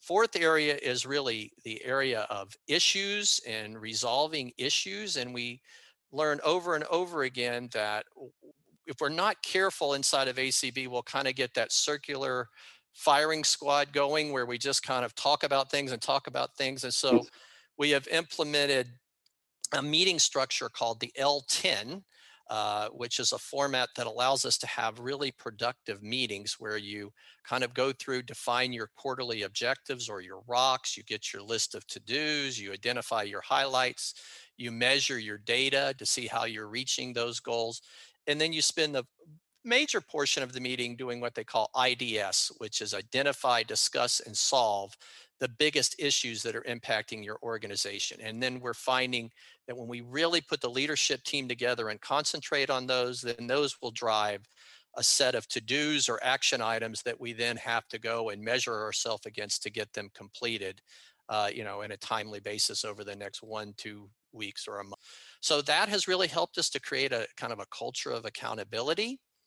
And then, um, and, and then, uh, you know, I think within all of that, uh, the, the next step of the process is really is process streaming and process mapping and really understanding your key processes and how those key processes work. And we're learning again, we'll have a breakout session on membership services we're learning that as we map our processes and kind of understand our to be and our as is, we really strike get a good flow going and we can work with our membership to learn how we can improve.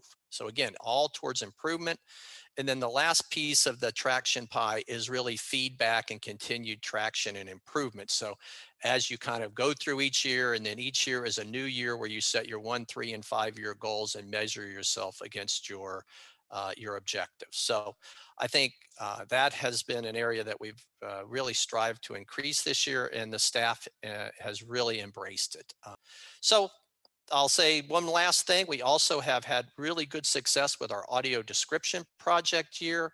Each this year, uh, they have worked very hard. We now have a settlement agreement with HBO Max.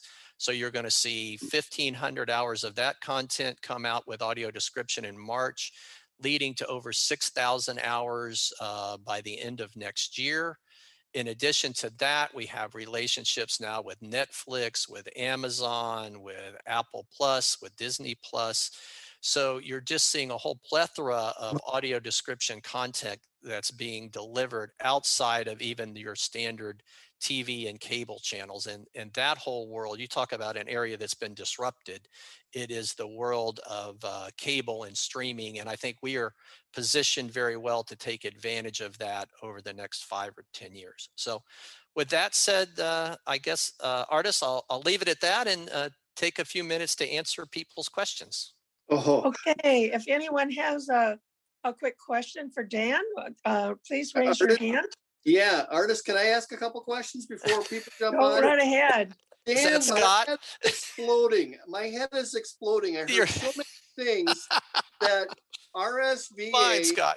need, they need. We need to team up with you. I can. Yes. The first thing I'm going to ask you is, can you and I at some point get together privately? Because I have tons of questions. You have really sparked a whole bunch of stuff in me.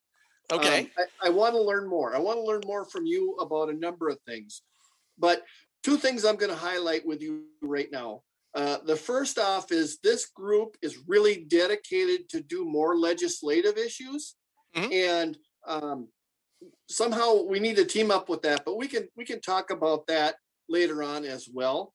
Also, we're talking and please do. We we need More- to integrate. You know, uh, Jeff, our our advocacy steering committee is led by Clark Rachfal and Jeff Thom, and I know Jeff Thom is a, a huge ally of RSVA. Yep. And I, Yep. you know, let, let's let's have those conversations, Scott. I completely agree.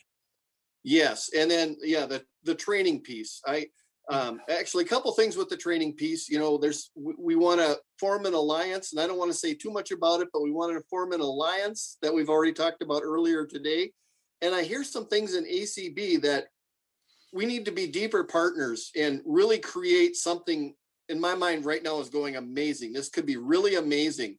Um, so I, I want to talk to you about those kind of things as well.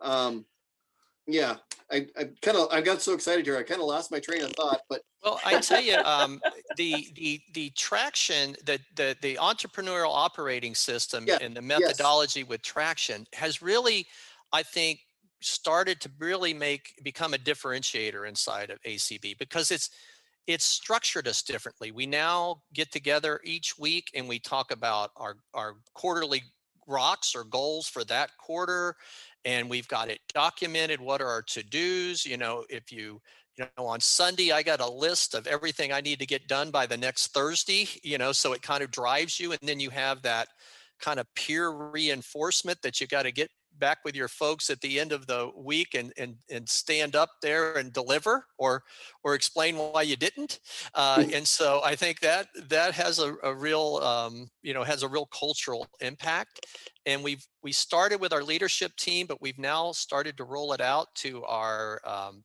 nine program steering committees and it has been really very well embraced at, at each of those uh, steering committee meetings so yeah, great. And and I hear some connection that uh, we're doing these uh, bi-monthly phone-ins, and there's a piece there I really want to examine that we could maybe use that for ourselves. And like I said, I I, I can see a deeper connection between RSVA and ACB working on some things, and I, I hear some strength in your organization, and I really want to tap into that, and I want us to become bigger and stronger with your help and ACB's help. Well, that'd be great. Love love to participate. Yep, you you're part of us. So it's it's not us and them, it's all of us. Well, thank you, Dan, for being on the program. We appreciate it. And I know ACB has really gone all out with the community events, and I think RSVA should take more advantage of that and put some of our uh, calls, more of our calls on the uh, community event calendar. I think it would give us more outreach out outsiders. Oh, I think so. And, and of course, they're national artists. And I think there's a real opportunity there even for recruiting, you know, to get new people excited about uh, becoming vendors. Yes. Definitely, definitely. Okay, uh, Scott, would you you, like to give Thank us the you. beginning Oh, thank you, Dan. Yes. Uh, Have, it- ha- enjoy the rest of your conference. I know my wife will be on at 4:30 for the auction. She she's she's she donated an item and she is excited about bidding. So Well, thank you. all right, good luck. it. Okay, have a good Thanks. afternoon. Bye bye. Uh, Hello, my name is Ted Drake, and I'm the Global Accessibility Leader for Intuit, the makers of QuickBooks, TurboTax, Mint, T-Sheets, and Credit Karma. We've been a proud sponsor of the Sagebrush Conference for Randolph Sheppard vendors, and we look forward to this year's virtual event. We've all been affected by the COVID pandemic, but this is especially true for small business owners. For many, there have been few opportunities to adapt to the closed buildings, reduce tourism, and shift to virtual universities and government work. At Intuit, our success metrics are based on powering prosperity of small businesses. Our goal is to increase the number of businesses that succeed past the five year mark. So we've taken significant steps to help small businesses survive the COVID shutdowns and transformations. I'd like to share some of these tools with you. Laura Balazs is Intuit's Chief Marketing Officer and the General Manager of Strategic Partnerships.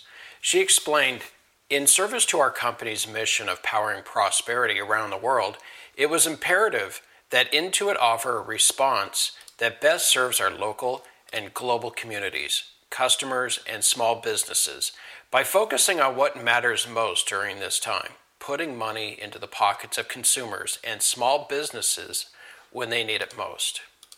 Intuit has created a resource site for businesses like yours. It's located at quickbooks.intuit.com slash small hyphen business slash coronavirus. One word, coronavirus. Once again, that's quickbooks.intuit.com slash small hyphen business slash coronavirus. You'll find links on this page to the resources I'm about to share. Intuit's Aid Assist website includes tools to help small businesses access the Paycheck Protection Program loans and estimate the tax credits for 2020. You can access these at aidassist, one word, com. That's aidassist, A I D A S S I S T dot intuit dot com. These tools have helped businesses apply for and receive millions of dollars in loans. Intuit's tools will help you understand if you are eligible for a first or second loan and the process for loan forgiveness. You can also estimate how much benefit you can receive from the Employee Retention Credit, paid leave credits, and potential for tax deferral.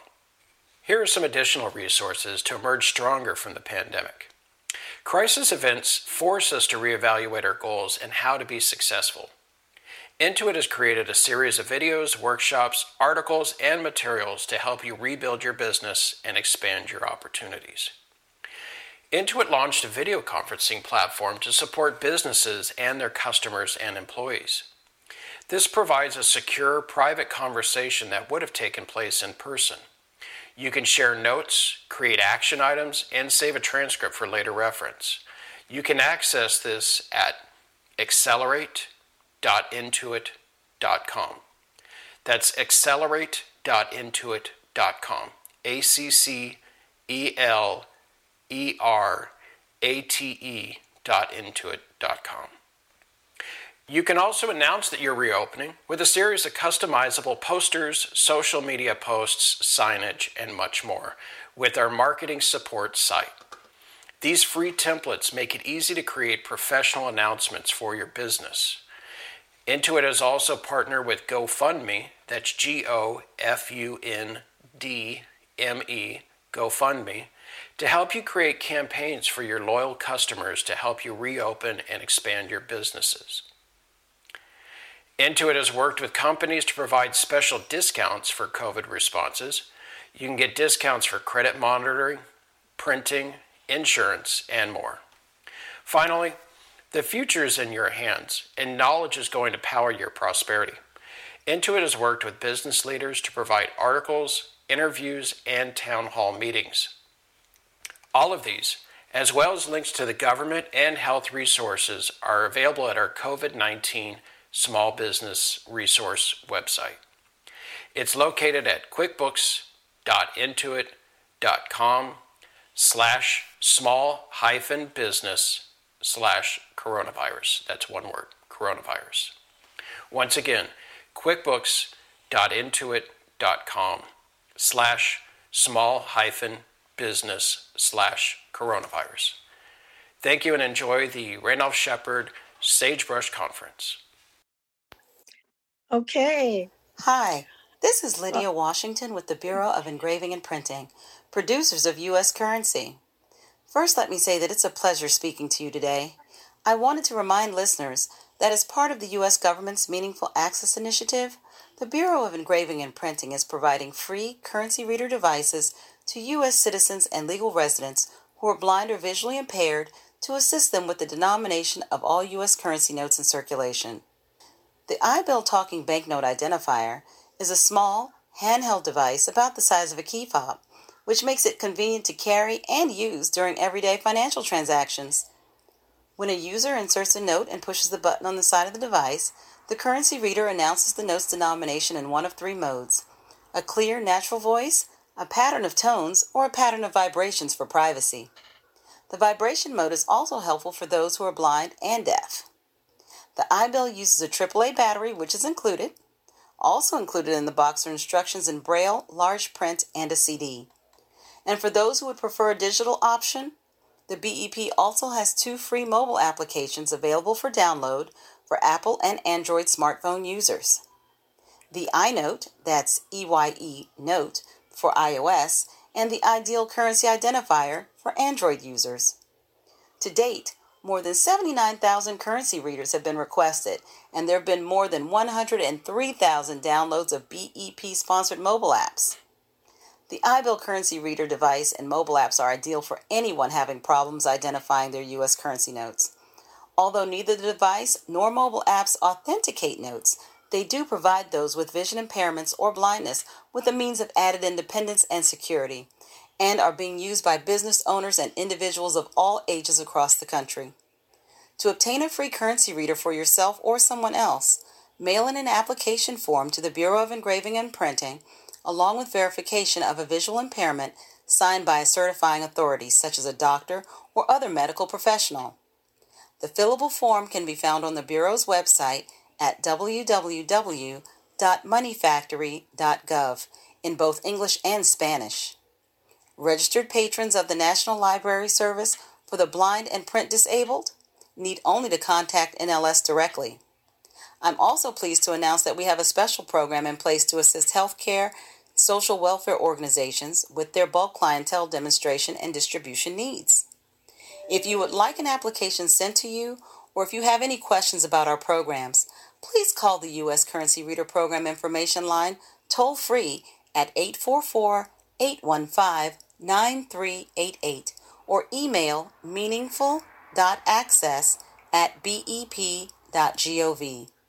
Please note that due to the pandemic situation, there is currently an extended delay on currency reader fulfillment. Once again, thank you for listening and don't forget to spread the word. Okay, well, those were two great videos. And now we're coming to our next session, which is going to be updates and changes to Social Security and Medicare. Now, this uh, section is not going to be recorded, so take your good notes. And we always supply uh, copies of her monthly updates, both um, in our um, email distribution email, which is rsva-announce at um, acblist.org. And we also put it on our website. So you can always look for those too. Ardis Dan and Scott, Absolutely. if I Sure, sure, Rick. we have to shut this room down so that we can the auction schedule this night. Correct. Mhm. So sweet. But I also want to be the first. Well done, everybody. Thank, thank you, Rick and Tyson. You, you're really mostly responsible for making all this happen and making it come off so smooth.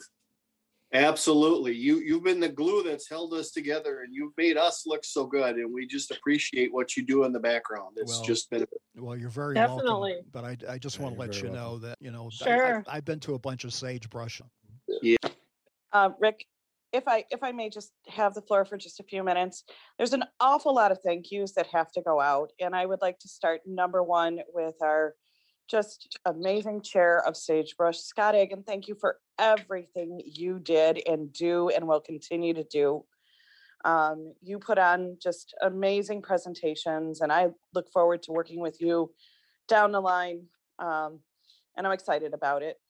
Dan, what can I say about you, Dan? You've been a mentor to all of us. We respect and love you dearly. Ardis, all the background work you do between the, the sponsors, the paperwork, keeping us all organized, keeping us all in line when we need it, you know, a, a spank once or twice a day when we need it. We all just cherish you so much. To all the board members uh, that participated and helped out with the planning, you're you're all awesome people. Rick, what can I say about you, Rick? You have that voice that just melts me. Um, you're amazing. Tyson, you're so dedicated and, and wonderful with everything you do. Um, I just want to make a big thank you to everybody who was part of the planning and the executing of Sagebrush 2021 virtually. And I'll be quiet and turn it over to Scott now. And, yes, and, and with that, I'm going to say, remember, Sagebrush 2022 is not that far away. It comes quick. Anybody looking to be on our committee, we have a good time. We and we are going to be having a little celebration after this is all done. If you want to be a part of this next year and come and have a great time with us, get to know people really well, and uh, have a little celebration afterwards, check us out. Come join us. So